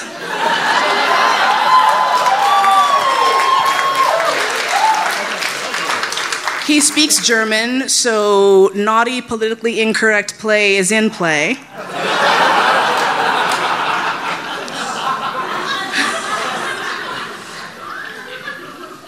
Want to give a big shout out to all of the perverts who are here who share their stories today and everyone who's here showing their faces. And let me say, especially a shout out to the perverts of color. Because I fucking see you. And I know how it is to feel like everyone is telling you that, like, this is a white people thing. I'm like, don't get to deprive me of the good shit.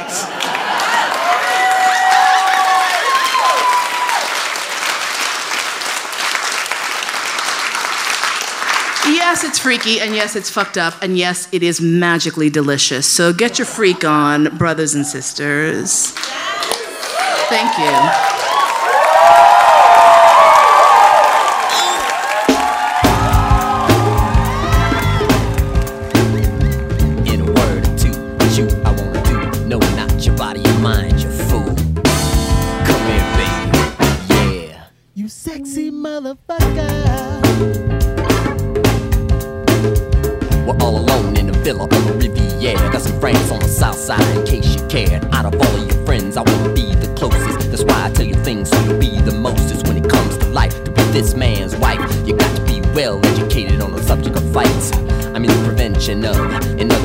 It's meaning of this thing called love.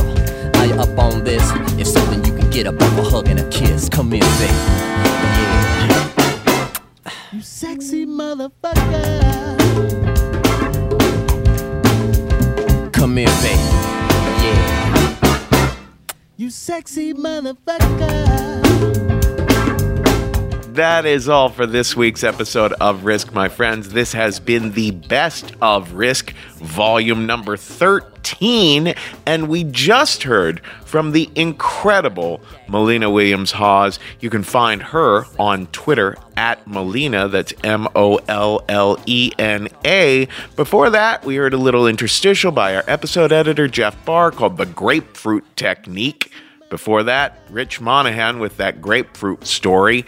And before that, a little something from Iron and Wine.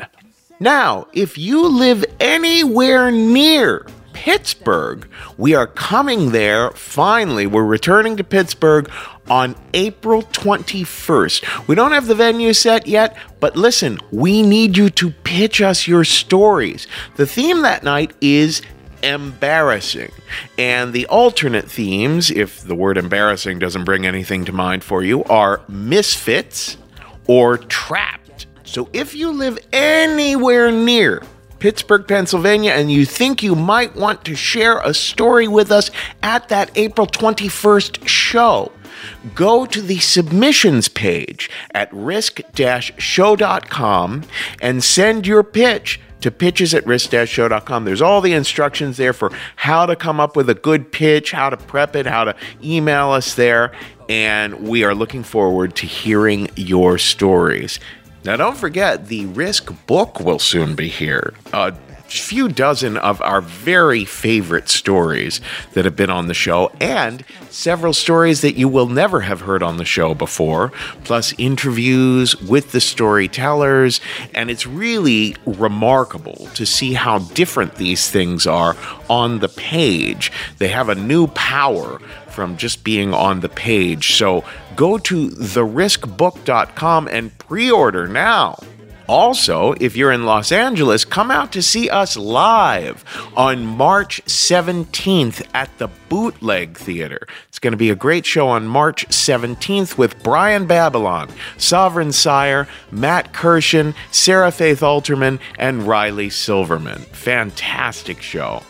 On March 22nd, we're back at Caveat in New York City on the Lower East Side. Uh, that show is going to feature Amy Gordon Fran Tirado from Food 4 Thot, Jezebel Express, and Gigi Lee. Another fantastic show. That's March 22nd at Caveat in New York City.